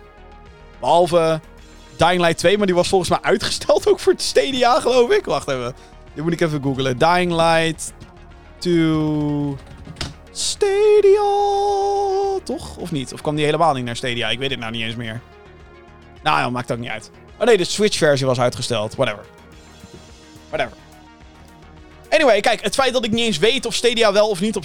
Of uh, Stadia. Het feit dat ik niet eens weet of Dying Light 2 wel of niet op Stadia komt, is natuurlijk al een gigantische rode vlag. Voor Stadia. Uh, dit is een dienst die vanaf moment 1. Moment 1. Al fact was. Het ging al niet slagen. Xbox Game Pass bestond al op het moment dat Stadia lanceerde. En had een veel, veel, veel beter aanbod dan Stadia. Want bij Stadia moet je de games namelijk gewoon apart kopen voor 60 euro. Nu is dat dan zich niet erg, waar het niet dat je te maken hebt met een compleet nieuwe partij binnen gaming. Google. geen Microsoft, geen Xbox die al, hè, die inmiddels aan zijn vierde console generatie begint. PlayStation zit aan zijn vijfde. Nintendo zit al aan zijn heel veelste. En valt het bij elkaar optellen, weet ik niet. Maar hè, je kan er soort van vanuit gaan dat die blijven nog wel even hangen. Met Google weet je dat niet. Of, of hun diensten blijven hangen. Want er is een hele bekende website, de Google Graveyard. Daar staan best wel wat dingen in. En sure, heel veel van die diensten zijn ook dingen waarvan je nu denkt: ja, dat is nu gewoon een standaard functie binnen een andere app. Dus tuurlijk kill je dat dan als dienst. I get it. Maar er zijn ook dingen waar Google ook heel veel geld in heeft gestoken. Die ze uiteindelijk gewoon maar hebben gekild. Google Plus bijvoorbeeld. Een hele social media netwerk. Dat moest, zeg maar, Facebook, hun Facebook worden. Weet hem niet. Weet hem gewoon niet. Ging niet worden. Google Plus is niet meer. En Stadia is straks ook gewoon niet meer. Zeker niet omdat ze continu verslagen worden door de concurrentie. Continu. Je hebt PlayStation Now, je hebt xCloud, hè, Xbox Game Pass Ultimate krijg je ook gewoon shit in de cloud. Wat gruwelijk is. Sterker nog, met Xbox Game Pass kan je het zelf bepalen. Wil je dingen streamen via de cloud of wil je het gewoon downloaden op je console? Kan allebei. Wat jij wil. Wil je het onderweg spelen, natuurlijk. Dat moet dan wel via de cloud op je, op je mobiel. Oké. Wat jij wil, vriend, vriendin. Xbox. En dat Stadia daar nooit, nooit, nooit, nooit op gereageerd heeft. En ik heb deze rant al vaker gehouden, dus ik zal deze versie kort houden. Maar ik kan gewoon niet begrijpen dat een techbedrijf als Google, die, laat ik het zo zeggen, best wel wat duiten in hun zak hebben. Met namen die best wel veel hebben gewerkt in de gaming-industrie. Dat zo'n bedrijf het niet snapt dat niemand Stadia wil. dat hun aanbod veel te zwak is. Dat ze niet snappen dat een, een game neerzetten die jouw dienst op de kaart moet zetten, een game maken, dat dat best wel veel tijd kost in de moderne tijd. Zeker als je het hebt over een first-party AAA project. Maar nee hoor, binnen twee jaar, fuck onze first-party divisie. Fuck it. Google was dus kennelijk niet eens bereid om de investering te maken. Ze waren niet eens bereid. Dus wat voor meerwaarde kan Stadia nou nog toevoegen aan deze gaming-industrie? Behalve inderdaad het uithuren van hun technologie. Tot daar gaat het. Het heel Stadia wordt met de dag onaantrekkelijker om bij betrokken te zijn. Was het een super interessant concept? Sure. Vond ik het spannend dat Google de gaming space in wilde? Ja. Ik had iets van, let's go. Hoe meer concurrentie er is, hoe meer andere partijen het idee hebben van, oh shit, I need to step up my fucking game. Want de PlayStation 4 generatie, zeker als je dan kijkt naar God of War, Horizon, The Last of Us, weet je wel, die games hebben ervoor gezorgd dat Xbox dacht, oh shit, het gaat dus gewoon, ik bedoel, wisten we al, maar het gaat dus echt gewoon om gewoon fucking lauwe games maken. Let's go! We kopen shit om. Of over. We kopen shit over. Maakt niet uit. Kijk, en, en alles overkopen is niet altijd de oplossing. Ik vind dat ook best de meest inspiratieloze oplossing die je kan bedenken. Maar hey, het hoort erbij. En er zijn spannende tijden gaande in de hele gaming-industrie. Je merkt gewoon dat van alles en nog wat. Er golft van alles en nog wat. Sommige golven die gaan tegen elkaar aan. Sommige die... Weet je wel, dat, er gebeurt van alles en nog wat binnen de gamingwereld. En ondertussen is daar Stadia. De doodlopende golf die op het strand. Maar dat is al een tijdje geleden hoor. Ze hadden niet eens een zandkasteel. Ze hadden like een klein hoopje. Wat al lang. Zo'n lange poeltje modder is dat geworden. Stadia is niks meer. En. Ik zou bijna willen zeggen. Put it out of its misery. Gewoon. gewoon kill it! Kill it. Niemand zit er meer op te wachten. Niemand. Tenzij je. Nou ja, zelfs dan wordt het heel lastig. Uh, zeker als je het Stadia blijft noemen. En met alle smet die er nu aan zit. Maar. Ze moeten gewoon met een abonnementsvorm komen. Ze moeten met fucking lauwe games gaan komen. Dat je gewoon denkt: oh shit. Fuck yeah. En nee, dat hoeft niet alleen maar triple A's te zijn of whatever. Maar ja, je raakt steeds meer partijen kwijt. Want Xbox koopt allerlei grote partijen. Dus nou ja, Denk je dat Xbox gaat zeggen: ja hoor, we gaan onze toekomstige games waar we geen contracten mee hebben met Google, gaan wij op Stadia. Nee. Xbox Game Pass, bro. Het is gewoon. Je hebt geen schijn van kans. Je hebt geen schijn van kans met Google. En als je niet bereid bent om erin te investeren. En dat is heel erg duidelijk. Dat, dat, dat. That ship has sailed a long time ago. Klaar stop er dan ook gewoon mee. Sluit je winkel. Sluit je digitale store. Zeg dat je over een jaar gaat stoppen met de dienst. Neem contact op met ontwikkelaars van yo. We gaan dit over een jaar doen, dus zet je schrap voor verzoekjes voor Steam keys of wat dan ook. Maar, want dat wordt ook want eh, ik zeg, het is niet eens meer een vraag of Stadia gaat sluiten. Stadia gaat sluiten. Wanneer? Geen idee. Ik weet niet hoe lang ze dit nog uit willen rekken, maar dat wordt ook nog een hele kwestie. Wat gaat er gebeuren met iedereen die daadwerkelijk gewoon money heeft betaald? En best veel in totaal zou dat kunnen zijn. Dan heb ik het niet over de abonnementsdienst, Google Stadia Pro. Dan heb ik het gewoon over mensen die 60 euro hebben neergelegd om Assassin's Creed Odyssey via de cloud op Stadia te kunnen spelen.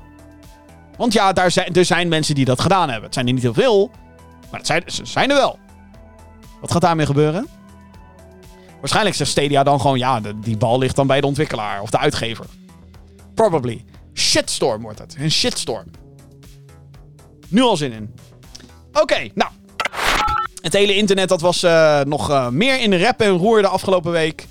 Uh, niet om Stadia hoor, daar Niet heel veel mensen hadden het daarover. Maar wel over iets anders. Want vlak voor de presentatie van de kwartaalcijfers kwam Rockstar met een lang verwachte aankondiging op Twitter.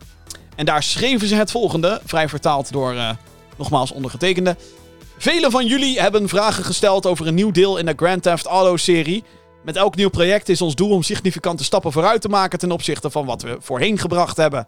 We zijn blij om te bevestigen dat de actieve ontwikkeling onderweg is voor het volgende deel in de serie. Hiermee lijkt Rockstar de ontwikkeling van Grand Theft Auto 6 dus te bevestigen. Eindelijk. Holy fucking. Ja. Um, en omdat ze het hebben over actieve ontwikkeling, lijken de zaken rondom preproductie dus al voltooid te zijn. We hoeven de volgende GTA niet snel te verwachten. Rockstar neemt uh, zoveel mogelijk de tijd als dat ze nodig hebben. Hun laatste game, Red Dead Redemption 2, kwam ruim vijf jaar uit na de eerste lancering van Grand Theft Auto 5. Een gigantische succes, zo bleek ook uit de, laatste kwartaalcijfers. In totaal is Grand, GTA 5 nu... Zo, ik kan niet eens meer praten, joh. Even overnieuw. Terugspoelen. Een gigantisch succes, zo bleek uit de laatste kwartaalcijfers. In totaal is GTA 5 nu 160 miljoen keer verscheept. GTA 5 krijgt in maart ook een, release op PlayStation, of een re-release op PlayStation 5 en Xbox Series S slash X. Dus, oké. Wanneer, het aantal vragen die heel veel mensen hebben. En terechte vragen. Allereerst, wat de fuck, is dit echt GTA 6? Want er zijn. Er zijn uh, wat, wat, wat meer cynische mensen online. En dat snap ik. Want inderdaad, de tweet, de, de, de aankondiging, zegt niet specifiek: wij maken GTA 6. Ze noemen het nog geen Grand Theft Auto 6. Niet gezegd. Is dit GTA 6? Waarschijnlijk, ja. Hoogstwaarschijnlijk, tuurlijk. Dit is GTA 6. Hm. En zo niet, ja, dan zit ik ernaast. maar het, lijkt toch wel overduidelijk, dat ten eerste. Um, tweede vraag die heel veel mensen natuurlijk hebben. Wanneer komt het dan? Dit jaar? Volgend jaar? Eh, dit jaar. Ik denk, dat, ik denk dat ik. Dus dat kan ik waarschijnlijk al gewoon bevestigen. Dit jaar gaat hem natuurlijk gewoon sowieso niet worden. Wat ik al zei, Rockstar doet Neem lekker de tijd voor hun games. Hun goed recht. Ze, ze hebben de macht, zeg maar, om dat te kunnen doen. Ze hebben de authority om, uh, om het vingertje te kunnen wijzen van nee, when it's done, fuck it. GTA Online brengt ook dus nog steeds heel veel geld op. En GTA Online is dan natuurlijk de online stand van GTA 5. Um, ehm, dus wanneer komt het? Kijk, als je zeg maar ervan uitgaat dat Red Dead Redemption 2 vijf jaar uitkwam na GTA 5. Hè? GTA 5 kwam september 2013 uit mijn hoofd. En Red Dead Redemption 2 was november 2018. Dat weet ik nog wel heel goed. Nou, dat is vijf jaar en een paar maanden. Nou, oké. Volgens die berekening zouden we dan uitkomen op najaar 2023. Dus dat zou dan volgend jaar zijn. Ja. Klinkt, klinkt Logisch. Zou ook wel een goede zijn. Dan zit je echt uh, midden in de huidige console-generatie. Je zit dan met de PlayStation 5. Uh, eh, hopelijk hebben dan zoveel meer mensen een PS5 of een Xbox Series X. Voor degenen die dat willen natuurlijk. Um, dan is de tijd er ook rijp voor. Dan kan je, ze kunnen nu best wel wat uit die consoles halen, denk ik. Dat zou dan heel goed nieuws zijn. Dus ja, Najaar 2023 zou goede timing zijn. Gaat ze dat lukken, is dan natuurlijk de vraag. Want je moet ervan uitgaan dat Red Dead Redemption 2 werd gemaakt in een andere omgeving dan nu.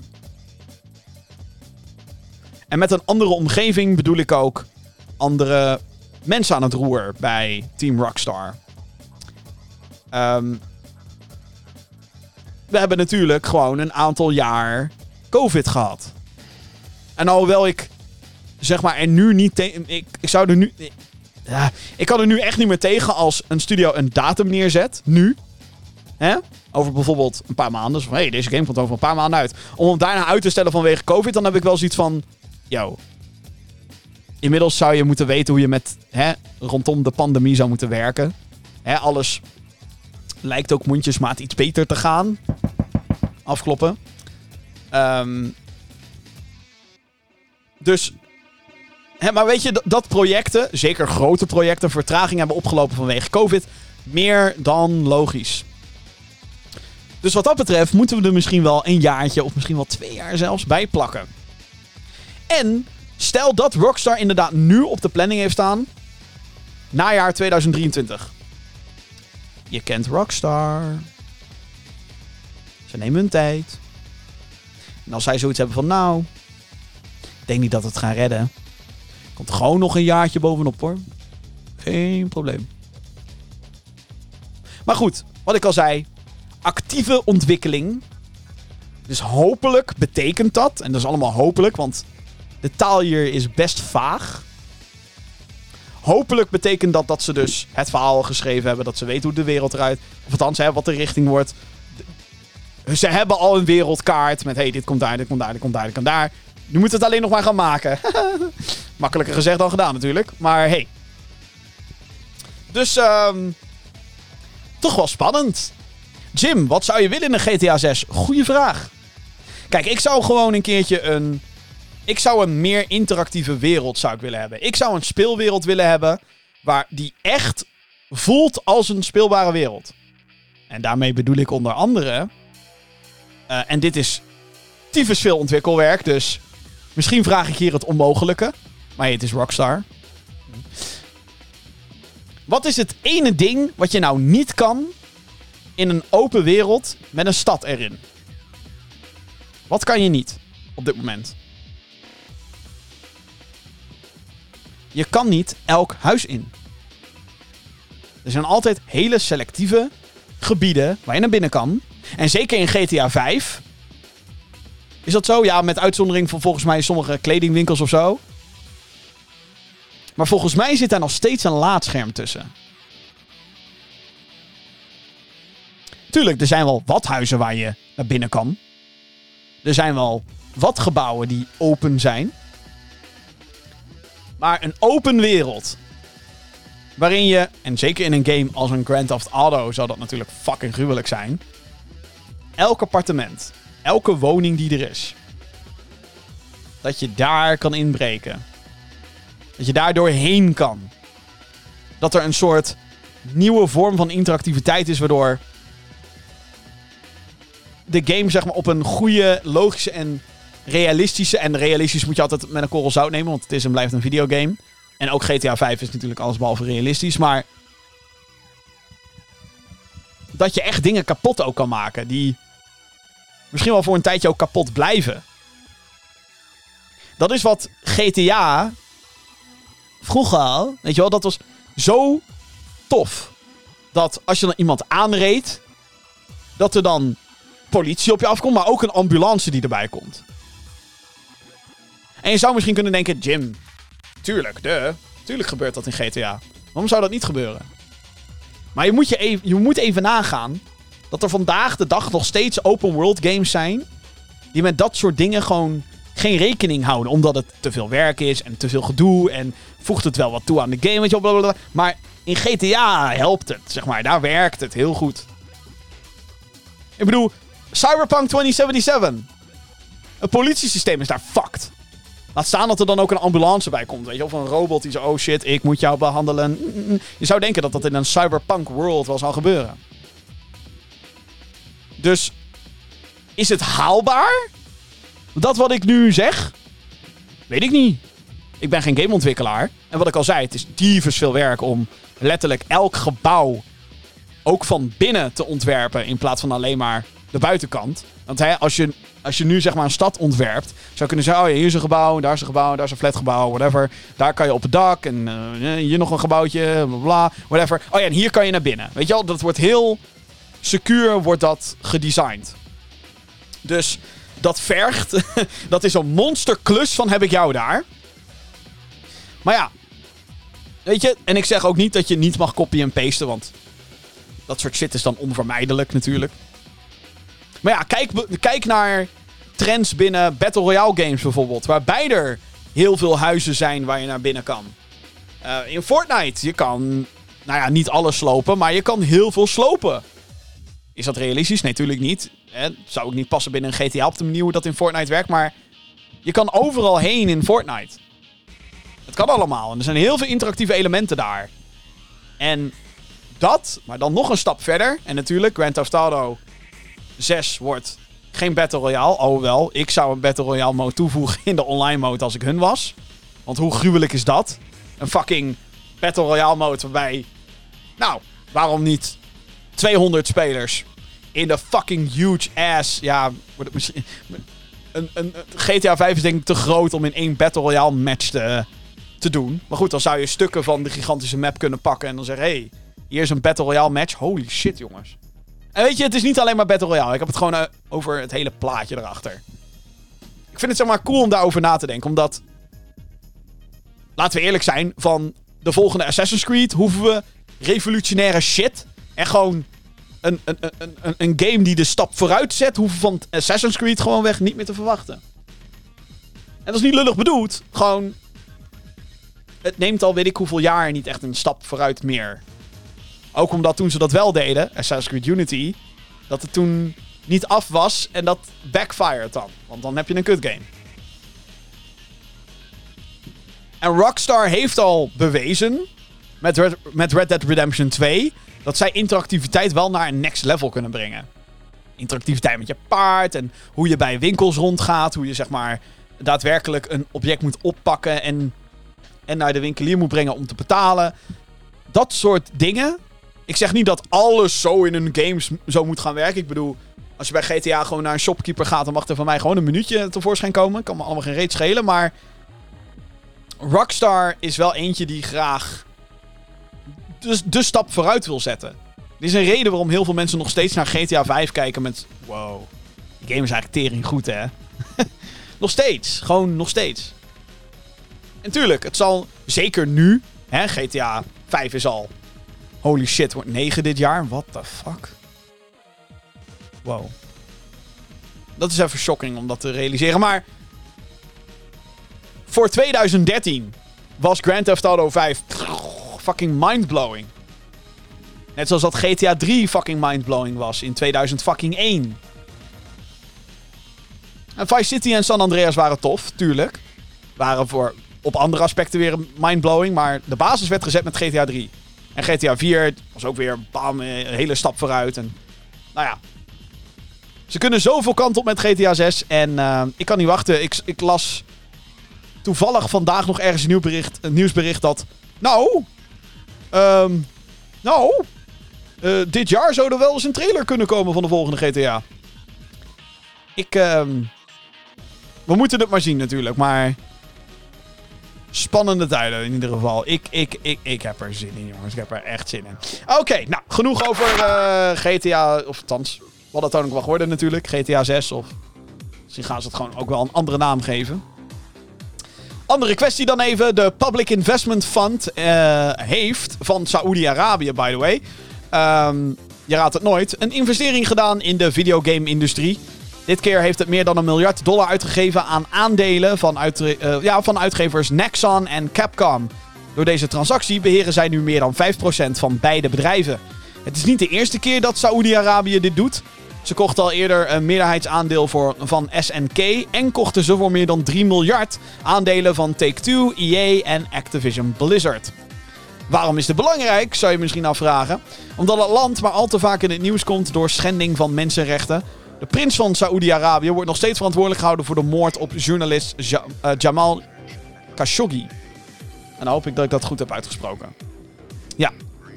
Dus um, ja, zegt u maar gerust. Een bedrijf wat uh, geld steekt in, um, in videogamebedrijven.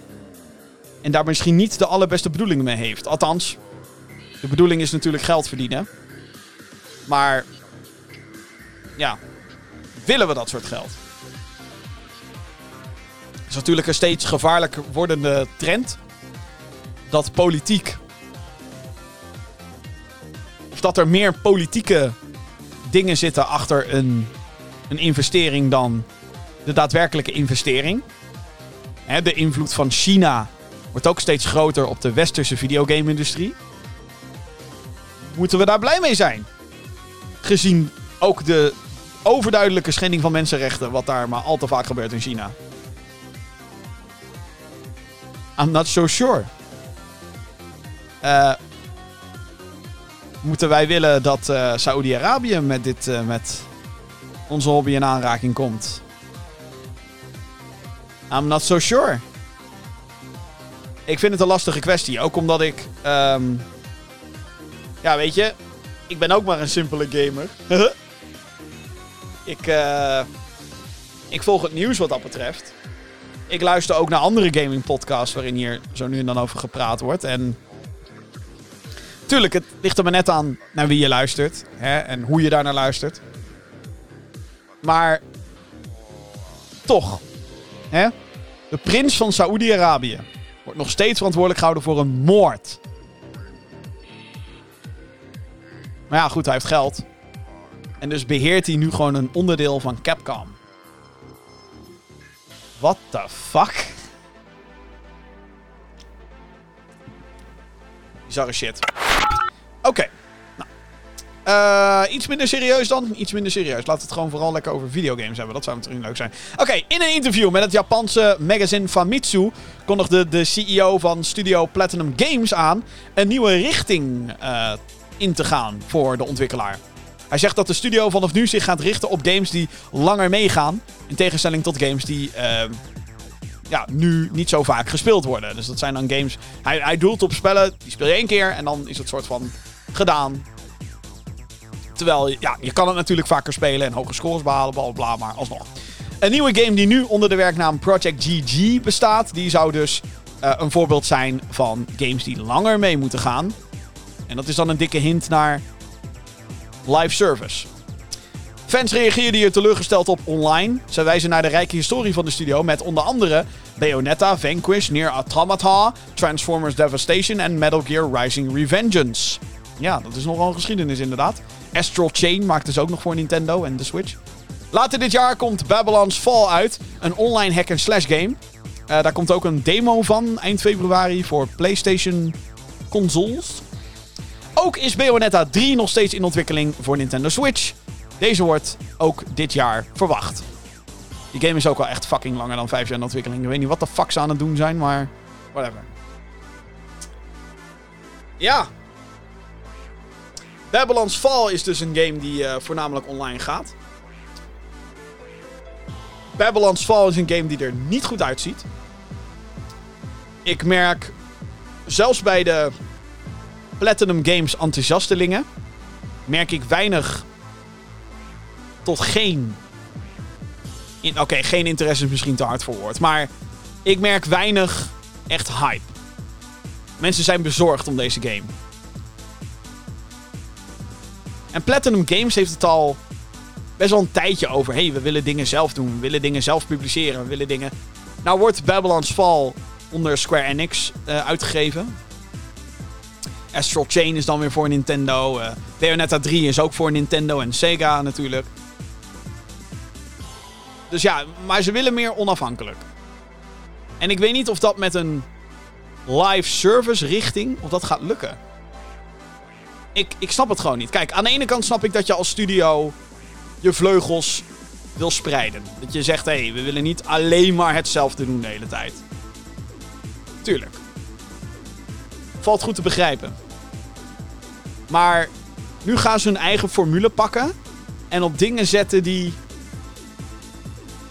niet per definitie goed passen. Zoals een live service. Weet je wel, is, is dat. Hè? Ja, het is. Dan denk ik inderdaad, waarom doe je niet gewoon waar je goed in bent? En als ik een beetje deze richting zie.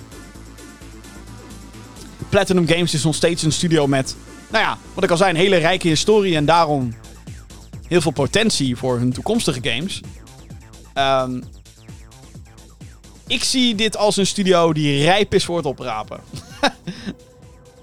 als, uh, nou ja, weet je, als PlayStation een gooi wil doen naar Platinum Games. Ik zou het geen gekke keuze vinden. Als Xbox wil overpakken. Zo van, hé, hey, nu mag je echt Skillbound gaan maken. Skillbound, een, een hele ambitieuze game die ze aan het maken waren. Jarenlang in ontwikkeling voor de Xbox One. Gecanceld uiteindelijk. Een van de grootste tragedies voor de Xbox One exclusive line-up, denk ik. Dat zou ook wel een move zijn, maar... Misschien merk je het een beetje aan mijn tone of voice. Maar... Uh, ziet er niet goed uit voor Platinum Games. En dat is jammer. Toch ook wel een aantal games gespeeld die ik heel erg leuk vond. Oké, uh, ook Activision Blizzard onthulde dienst kwartaalcijfers afgelopen week. Naast allerlei financiële informatie kunnen we hier als gamers ook wat uh, interessant nieuws uithalen. Het eerste opvallende uit het rapport is dat het niet zo goed gaat met Call of Duty als dat de uitgever had gehoopt. Zo melden ze dalende verkoopcijfers voor de premium Call of Duty. Um, in dit geval dus. Hier bedoelen ze het meest recente deel mee, Vanguard. En ook is de Battle Royale Call of Duty Warzone minder populair aan het worden. Call of Duty Mobile daarentegen gaat lekker. Voornamelijk door inkomsten vanuit China. Ja. Wat betreft Warcraft wordt er in 2022 nieuwe content verwacht. Voor dienst MMO, World of Warcraft. En cardgame Hearthstone. Maar ze hebben ook in die kwartaalcijfers aangekondigd dat er ook een nieuwe mobile game aankomt dit jaar. Dus een, geen Hearthstone, maar een daadwerkelijke Warcraft mobile game. Verder worden er niet veel details vrijgegeven, maar we krijgen dus een Warcraft game op onze mobiele apparaten dit jaar. Alsmede trouwens ook Diablo Immortal, wat ook een mobile game is, maar die was al een tijdje geleden aangekondigd. Die heeft al een aantal testfases gehad. Wanneer die nou gewoon wereldwijd verschijnt, ja, uh, wordt ook wel een keertje tijd, hè? Ja, um, niet heel veel verrassingen hier. Um, Vanguard vond ik, uh, ja, een hele slechte Call of Duty. Review staat op uh, youtube.com slash gaminggeeksnl. Kreeg in eerste instantie natuurlijk wat backlash. Want hey, hoe durf je een nieuwe game af te zeiken? Maar ja, gewoon heel veel dingen die er mis waren. Um, seizoen 2 is op het moment van opnemen uit. Nog niet gespeeld, want nou ja, ik ben nu deze podcast aan het opnemen. Ik moet nog uh, op update drukken in mijn Battle.net launcher. Ik wil het wel een kans geven, zeker. Want hey, Call of Duty blijft ergens in de essentie nog fun. Um, dus als ze dingen die ik kapot achte weten te fixen, ja, dan zou er zomaar nog wat moois uit kunnen komen uit uh, Call of Duty Vanguard en, en Warzone ook. Want ik vind Warzone als Battle Royale best vermakelijk, het idee erachter. Maar ja, dan moet je het wel zeg maar, goed blijven uitvoeren. En de veranderingen die er kwamen in Warzone, ik vond het niet zo fijn allemaal. Um, en dat was ook een groot cheatersprobleem natuurlijk. Dat hebben ze inmiddels geprobeerd aan te vechten met een nieuwe anti-cheat. Ik heb het idee dat dat niet heel veel helpt. Hele campagne gevoerd voor een anti-cheat. En ja, dan een Warcraft mobile game. Ja, ik heb geen idee wat ik daarvan moet verwachten, joh. Het moment, of althans de, de laatste keer dat ik echt hyped was voor een mobile game, dan hebben we het echt over jaren geleden. Nu kijk ik met vooral heel veel sceptische gedachten naar een mobile release. En het hoeft niet altijd zo te zijn hoor. Er zijn, ik, ik, ik speel zo nu en dan bijvoorbeeld uh, Rocket League Sideswipe. Een mobile spin-off van uh, Rocket League. Je weet wel, dat spelletje met, uh, waar je met autootjes voetbal speelt. Ja, dat Sideswipe is best geinig eigenlijk. Ja, zo, het is zeg maar Rocket League, maar dan in plaats van in een 3D-veld 2D. Hè, sideswipe, zoals het al een beetje doet vermoeden. Ja. Kijk, als ze, als wat mij betreft gewoon een soort versimpelde versie van Warcraft, de strategy game, op de mobiel kunnen stoppen, zou best wel goed kunnen werken. In theorie.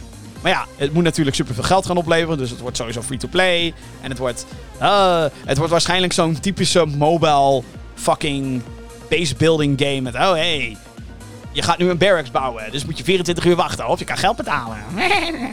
Dat soort fucking shit. Waarschijnlijk. Niet bevestigd, maar hey. Aan de andere kant is het natuurlijk wel best opvallend. Je zou kunnen zeggen het is de eerste keer dat Warcraft naar mobile komt. Wat natuurlijk niet zo is, want Hearthstone bestaat al. dat is ook Warcraft spin-off. Ja, nou goed. Ehm, laten we hopen op betere tijden voor Call of Duty. De Call of Duty van dit jaar ehm, wordt een vervolg op eh, Modern Warfare uit 2019. Voor mij reden om dan weer wat optimistischer te zijn over Call of Duty. Want ik vond Modern Warfare 2019 geweldig. Echt, echt heel tof. Echt super vet. Gewoon. Dat was voor mij Call of Duty. Je hebt me weer. Nou, ook al een tijdje soort van... Nee, Jan. Ik, had, ja, nee, ik, ik vond het vet. Modern Warfare. Dus dat daar een vervolg op komt. Let's go. En, officieel bevestigd ook... Er komt dus gewoon een nieuwe Call of Duty Warzone. Gewoon een Warzone 2. Of het zo gaat heten, geen idee. Waarschijnlijk niet. we- Weten we niet. Maar... Oké. Interessant. Ben benieuwd hoe dat allemaal gaat uitpakken. Maar als Warzone 2, hè, dit, hele vervolg. Ja, het is altijd, het is altijd een, risico natuurlijk. Een vervolg op zoiets maken. Want ja, eh, toch weer een andere client installeren. Gaan de skins die je hebt gekocht in Warzone 1 mee naar 2? Waarschijnlijk niet. Eh, eh. Allemaal vraagstukken die we nog niet weten. Maar beide titels komen eraan dit najaar. Oké. Als fan van eh, Modern Warfare 2019 ben ik wat dat betreft... nou ja, hyped. Ik ben wel echt sceptisch geworden richting Call of Duty. Maar ik ben benieuwd. Laten we het daar dan in ieder geval op houden. Ja, toch? Heb jij een vraag voor de show? Mail naar podcast.gamergeeks.nl Ja, werd hoog tijd ook om in deze show eh, weer eens een keer te gaan duiken in de mailbox natuurlijk. Want hey, eh, ja, nou ja, het werd net al gezegd, als je een vraag hebt voor de show, mailen dus podcast.gamergeeks.nl. Eh de adres podcast.gamergeeks.nl. Oké, Ehm, en ik heb een mailtje gekregen. Dat is toch fijn? Eh, als, als dat in ieder geval komt in, eh, in de mailbox. Ehm, hallo Jim en eventueel mede Gaming. Nou, eh, deze week dus niet. Ik heb een paar vragen in verband met de klacht van Pe- Pe- Peta, Peta, P-E-T-A, over de hanengevechten minigame. Ik weet niet precies hoe ik het moet neerzetten in Far Cry 6. Denken jullie dat PETA een beetje doorslaat met het geven van commentaar op dieren in games? Want voor je het weet moeten we straks de dieren in de verschillende games met liefde behandelen. Met als MAW. Wat betekent MAW? Ik weet het even niet. Ik, dus, wauw. Wat betekent MAW?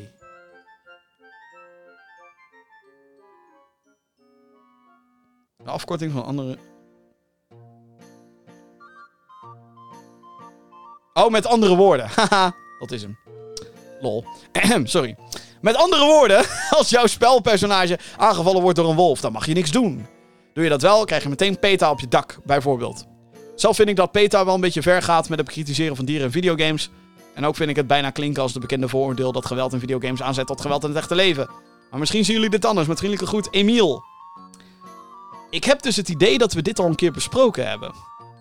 Waarschijnlijk rond de launch van Far Cry 6, toen dit daadwerkelijk aan de gang was. Dat PETA, de dierenrechtenorganisatie, een aanklacht indiende. Ehm.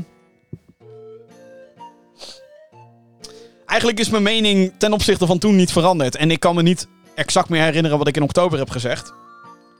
Maar, ehm kijk. Als dierenrechtenorganisatie moet je opkomen voor de rechten van het dier. Een nobel streven. Want dieren worden nog steeds maar al te vaak mishandeld. Ehm, onterecht natuurlijk. eh, opgesloten. ehm, ondervoed. Getraind om te vechten. Opgevoed om te vechten. Is een puppy te zwak, wordt die gewoon ter plekke afgemaakt. Ja, het is wat dat betreft verschrikkelijk. Ehm, maar goed, wat dat betreft ben ik ook meteen al hypocriet. Want ik ben geen vegetariër bijvoorbeeld.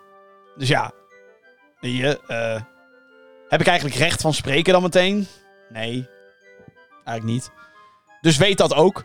Ehm, maar goed, over games heb ik natuurlijk wel mening. Ehm, kijk, de, waar, waar, waar PETA natuurlijk bang voor is, is dat als er hanengevechten zitten in Far Cry 6, dat dat andere mensen weer inspireert van, oh, dit zet aan totdat je ook dus dieren gaat trainen en oppakken en, en, en gaat vechten. Kijk, ik, ik, ik kan me echt gewoon herinneren dat ik dit ook in oktober heb gezegd. Maar, moet PETA niet een keertje achter fucking Pokémon aangaan dan? Like, je vangt Pokémon in het wild. Hè, je haalt ze uit hun natuurlijke habitat. En wat doe je? Vechten! En dan kan je natuurlijk zeggen: ja, maar Pokémon zijn niet echt. Ze zijn overduidelijk gebaseerd op echte beesten. Althans, heel veel. Hè? Ponyta is een paard. Of een pony, sorry. Dus Rapidash een paard. Pikachu is een muis. Zubat is een vleermuis. Eén pom is een aap. Zijn ook allemaal wilde beesten. Kijk, wat, wat PETA doet is natuurlijk heel selectief achter bepaalde gevallen aangaan. Gevallen die er vaak realistischer uitzien dan bijvoorbeeld Pokémon. Ehm, en misschien is PETA al weet ik hoe vaak achter Pokémon aangaan. En is dat inmiddels zo oud nieuws dat het niet meer gehighlight wordt en dat er geen persbericht meer over wordt uitgestuurd. Ehm, dus dat zou zomaar kunnen. Kijk, wat dat betreft kiest deze organisatie heel erg zijn battles uit. Zo van, oké, wat? Een kangeroe in Tekken? Hoe durf je? Haal het eruit, stelletje dierenbeulen. Terwijl Roger, waar het hier over gaat, zo heet dat character in Tekken, zit er al in sinds fucking Tekken 2. 97. Um, zeg ik dat goed? Ja, volgens mij al. 97. Whatever. Um, dus. Um, het is niet zo dat PETA per definitie.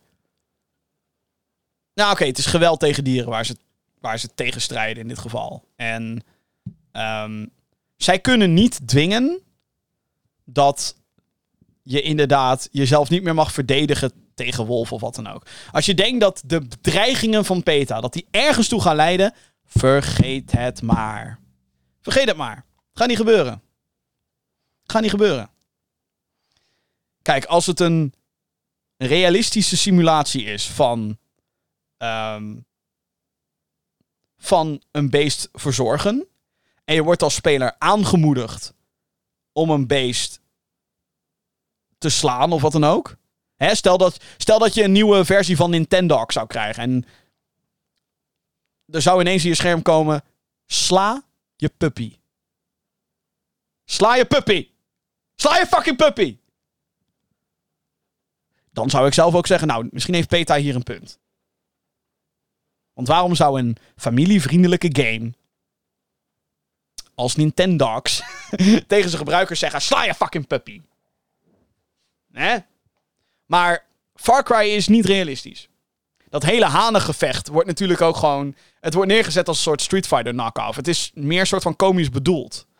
Gebaseerd op iets wat wel in het echte leven gebeurt. En ik denk dat daar ergens een soort van de, de crutch voor hun zit. Van, oh ja, sommige mensen slaan kangeroes in Australië. En dus is het erg dat hier een kangeroe geslagen wordt in een vechtgame hanen of kippen worden inderdaad ingezet voor kippengevechten. En dus is het beledigen. Weet je, het is zeg maar hoe realistischer het wordt, hoe meer PETA zoiets heeft van: oh shit. Hier moeten we wat van zeggen. En het is eerder dat ze zoiets vinden van: we moeten hier wat van zeggen. Maar ze zullen. Ik denk nooit dat ze juridisch iets. Ehm, iets voor elkaar kunnen krijgen. Want zeker ook in een. In een ehm, in een game als Ubisoft, of, of, of in, een, in games van Ubisoft, op het moment dat je die game opstart, het eerste wat je te zien krijgt, is een fucking tekst die zegt: alles wat in deze game gebeurt is uh, fictioneel. En iets wat gebaseerd is op de waarheid is puur toeval. Wat natuurlijk ook een beetje puur toeval is. Eh, weet wel. Maar hè, alle characters, eh, wat hier gebeurt is fictie. En op basis daarvan zou PETA geen kans maken om um, hier iets voor elkaar te krijgen. En nogmaals, dit is een best wel oud, oude aanklacht dit. Er is volgens mij niks meer van gekomen. Tenzij ik het nu ineens ga googlen. Dit had ik misschien voor de opname van deze show even moeten doen. Maar Beta Far Cry 6. Wanneer is het laatste nieuwsbericht? Ik ga gewoon naar Google. Meer. Waar is nieuws? Oh, daar, nieuws. Lol, letterlijk ernaast. Beta wil minigame weg hebben uit Far Cry 6. XGN. 13 oktober. Far Cry 6 draws Pita's Ire. 10 oktober. Ja, dus het is... Er is sindsdien niks meer gebeurd rondom die uh, aanklacht. En weet je waarom? Ja, ze mogen klagen. Ja, ze mogen het kut vinden dat dit gedaan wordt. Maar wat ik al zei, het is een beetje hypocriet. Want er zijn inderdaad, weet ik hoeveel games waarin je een hond in elkaar. Hè? Ze hebben het over hanengevechten, terwijl je in dezelfde game letterlijk een hond kan doodschieten. Honden kan. Moet soms zelfs. Want er zijn vijandige honden. Maar dan is denk ik het verschil dat je dan zelf een haan in een arena gooit. Bij wijze van, dat zie je niet gebeuren. Maar hè? Dat je zelf aanzet, ik weet niet. Maar het zijn zeg maar van die hele specifieke aanklachten die best hypocriet zijn als je dus het volledige plaatje bekijkt. Want wat ik dus aan het begin van dit hele gebeuren al zei, waarom pak je niet Pokémon aan? Want de hele essentie van heel Pokémon is wilde beesten vangen, in gevangenschap nemen. En tuurlijk, in de game wordt er verkocht, oh, ze zijn zo blij met je. Mhm. Mhm, sure. En vervolgens trainen om te vechten. Door ook tegen andere dieren te vechten. Sorry, maar PETA heeft wat mij betreft pas als ze achter de Pokémon Company aandurven te gaan. Met een serieuze rechtszaak. Met een serieus aanklacht van... Dit mag je nooit meer aan kinderen. Dat is trouwens ook een groot verschil. Pokémon wordt gemarket aan kinderen. Far Cry 6 niet. Far Cry 6 is 16 jaar en ouder. Misschien zelfs 18 jaar en ouder. Ik heb geen idee. Maar niet voor kinderen. Dus daar zit voor mij, zeg maar... Voor mij, ik ben PETA niet, maar... Hè, daar zou ook nog een grens kunnen zitten. Weet je wat? Fuck it. Ik ga PETA niet meer serieus nemen totdat ze achter Pokémon aangaan. Veel succes, jongens. Jullie kunnen het. Nee, jullie kunnen het niet. Oké. eh, dan nog ehm, een ehm, berichtje van Robin. Robin Breedveld. Zegt, ha Jim, lekkere show weer. Kort vraagje. Ik heb Game Pass. Welke spellen zou je aanraden die in februari voor Game Pass beschikbaar komen slash zijn gekomen? Groetjes van Robin. Trouwens, ik ben ook geen NFT-fan, maar ik bedacht me. Als je van je 24 uur durende aflevering 200 een NFT kan maken... en de mensen dan dik zouden betalen om de aflevering te kunnen luisteren... zou dat je mening erover veranderen? Nee. Fuck NFT's. No fucking thanks. Nee. Zou ik graag betaald willen worden om deze podcast te maken? Tuurlijk. Tuurlijk zou ik dat willen. Maar ga ik er dan aan fucking NFT... Nee. Nee. Kijk, als we met Gamergeeks ehm, een dusdanig publiek zouden trekken... dat ik zo zou hebben van... Nou, misschien moeten we een Patreon of een petje af of... Er zijn variaties daarvan. Hè, om dat op te starten. Zou ik dan zeg maar als reward tier... soort van exclusieve afleveringen... kunnen slash willen maken? Tuurlijk. Maar in de vorm van een NFT? NFT? Nee. Fuck dat. Fuck that shit, mate. Dus eh, nee. Game Pass dan. Eh, het, het, ik weet het, sarcastische opmerking. I get it over de hele NFT's. I get it. Maar nee, dat zou me niet van gedachten veranderen. Nee. nee. Nee, dan moet je nog wel enigszins bij je principes blijven, denk ik. Ik hoop echt niet dat ik ooit into NFT's ga, want dan ga ik zo erg voor lul staan.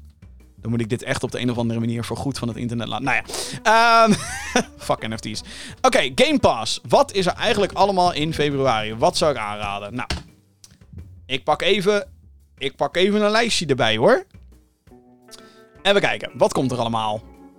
Contrast, Dreamscaper, Telling Lies, Battlefield Bad Company 2. Oké. Okay. Peggle Knights, Besiege, Crossfire X, Edge of Eternity, Skull the Hero Slayer. The Last Kid on Earth. Infernax en Total War Warhammer 3. Is dat het? Wow. Dat is weinig. Um, ja, ligt eraan waar je van houdt natuurlijk, hè. En ik weet ook niet of je het hebt over Xbox Game Pass Ultimate. Dus dat je like PC en console hebt. Of alleen console.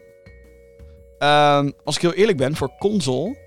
Skull the Hero Slayer uh, schijnt wel een leuke indie game te zijn. Dus indie game, uh, pixel, platformer die leek mij oprecht ook wel tof. Crossfire X is een console exclusive. Waar bijna geen marketing achter zit. Nieuwe release. Voor het eerst in de westerse markt is die game te spelen. Um, van wat ik heb gehoord is dat die game fucking shit is. Dus ik zou zeggen, vermijd. Hou je van survival games? Een beetje rondlopen in de wereld en dingen bouwen. Dino's temmen. PETA, temmen. Ook misschien doodmaken. Ark is dan gewoon wel... is mijn aanrader. Op console weet ik dat niet. Total War Warhammer 3, als je strategy freak bent, is dat sowieso een must-play, denk ik. Moet je ook wel een beetje van de Warhammer zooi houden. Dat dan ook wel weer. Maar. hm. Nee, het is eigenlijk best een eh, teleurstellende maand. Ik zie hier ook dat er ook wel wat games weggaan. Zoals Control. Ehm The Falconeer. Waar ik het eerder nog over had, want het is een product van Wire. Die gaan weg van Game Pass. Dat is natuurlijk altijd een beetje het nadeel hè, van di- dit soort diensten. Het is heel tof dat, je, dat er heel veel bij komt en zo, maar op den duur gaan er ook licenties verlopen en die worden dan niet vernieuwd. Met nu als gevolg zie ik dat. Mm. Mm. Dat wat eruit gaat veel beter is dan wat er nu inkomt. Maar ja, dat heb je wel eens met bepaalde maanden. Dat is eigenlijk het enige nuttige wat ik kan zeggen over, over Game Pass eh, deze maand. Niet heel veel, Jim. Nee, dat, eh, dat klopt. Dank je dat je mij eh, daar nog even op wijst. Maar goed, ehm, tot zover. Ja, heb jij dus ook een vraag voor de show? Laat het dus weten via de, de, de mail. podcast.gaminggeeks.nl Je weet het, podcast.gaminggeeks.nl En daarmee zijn we bijna aan het einde gekomen van deze 184ste aflevering. Maar niet voordat ik je heb gewezen. Natuurlijk naar het feit dat je op deze show kan abonneren. Dat kan je doen via Google Podcast, Apple Podcast of eigenlijk waar je ook maar naar podcast luistert. Spotify. Daar luister ik bijvoorbeeld heel veel eh, podcast. eh, Via die dienst luister ik heel veel podcast eh, naar op die manier dinges. Ehm, je kan ook een rating geven via die podcastdienst. Althans, in ieder geval via Apple en via Spotify. Doe dat vooral. Zeker als je deze show leuk vindt. Geef dan lekker veel sterren. Vijf is de max. Hoe meer zielen, hoe meer vreugde altijd bij dit soort shows. Ehm, vind ik altijd wel fijn. Want hey, wie weet wat we met z'n allen voor elkaar kunnen krijgen. Wat voor toffe geluiden we kunnen laten horen. Ehm, dan is er nog, nog de YouTubes. YouTube.com slash GamingGeeksNL. Daar waar je een videoversie van deze show kan vinden. Eh, met daarbij ook nog eens al onze andere video content die gaat over videogames. Zoals een flashback van Assassin's Creed Unity. Ik kijk terug op een van mijn meest kritische reviews ooit. En recensies, reviews, Far Cry 6, Marvel's Guardians of the Galaxy en veel meer. Ik ben gewoon nu al vergeten wat ik daarvoor had gerecenseerd. Goed bezig, Jim. Nee, totaal niet. Eh, oh ja, Gunfire Reborn, Metroid Dread. Nou goed, ik ben nog met zoveel dingen bezig ook, jongens. Het is allemaal te veel tegelijkertijd. Maar we doen het gewoon. Goed, Eh, youtube.com slash GamingGeeksNL. Abonneer, like, subscribe. Dat is hetzelfde als abonneer. Maar dat maakt niet uit. Je kent het allemaal wel. Ehm...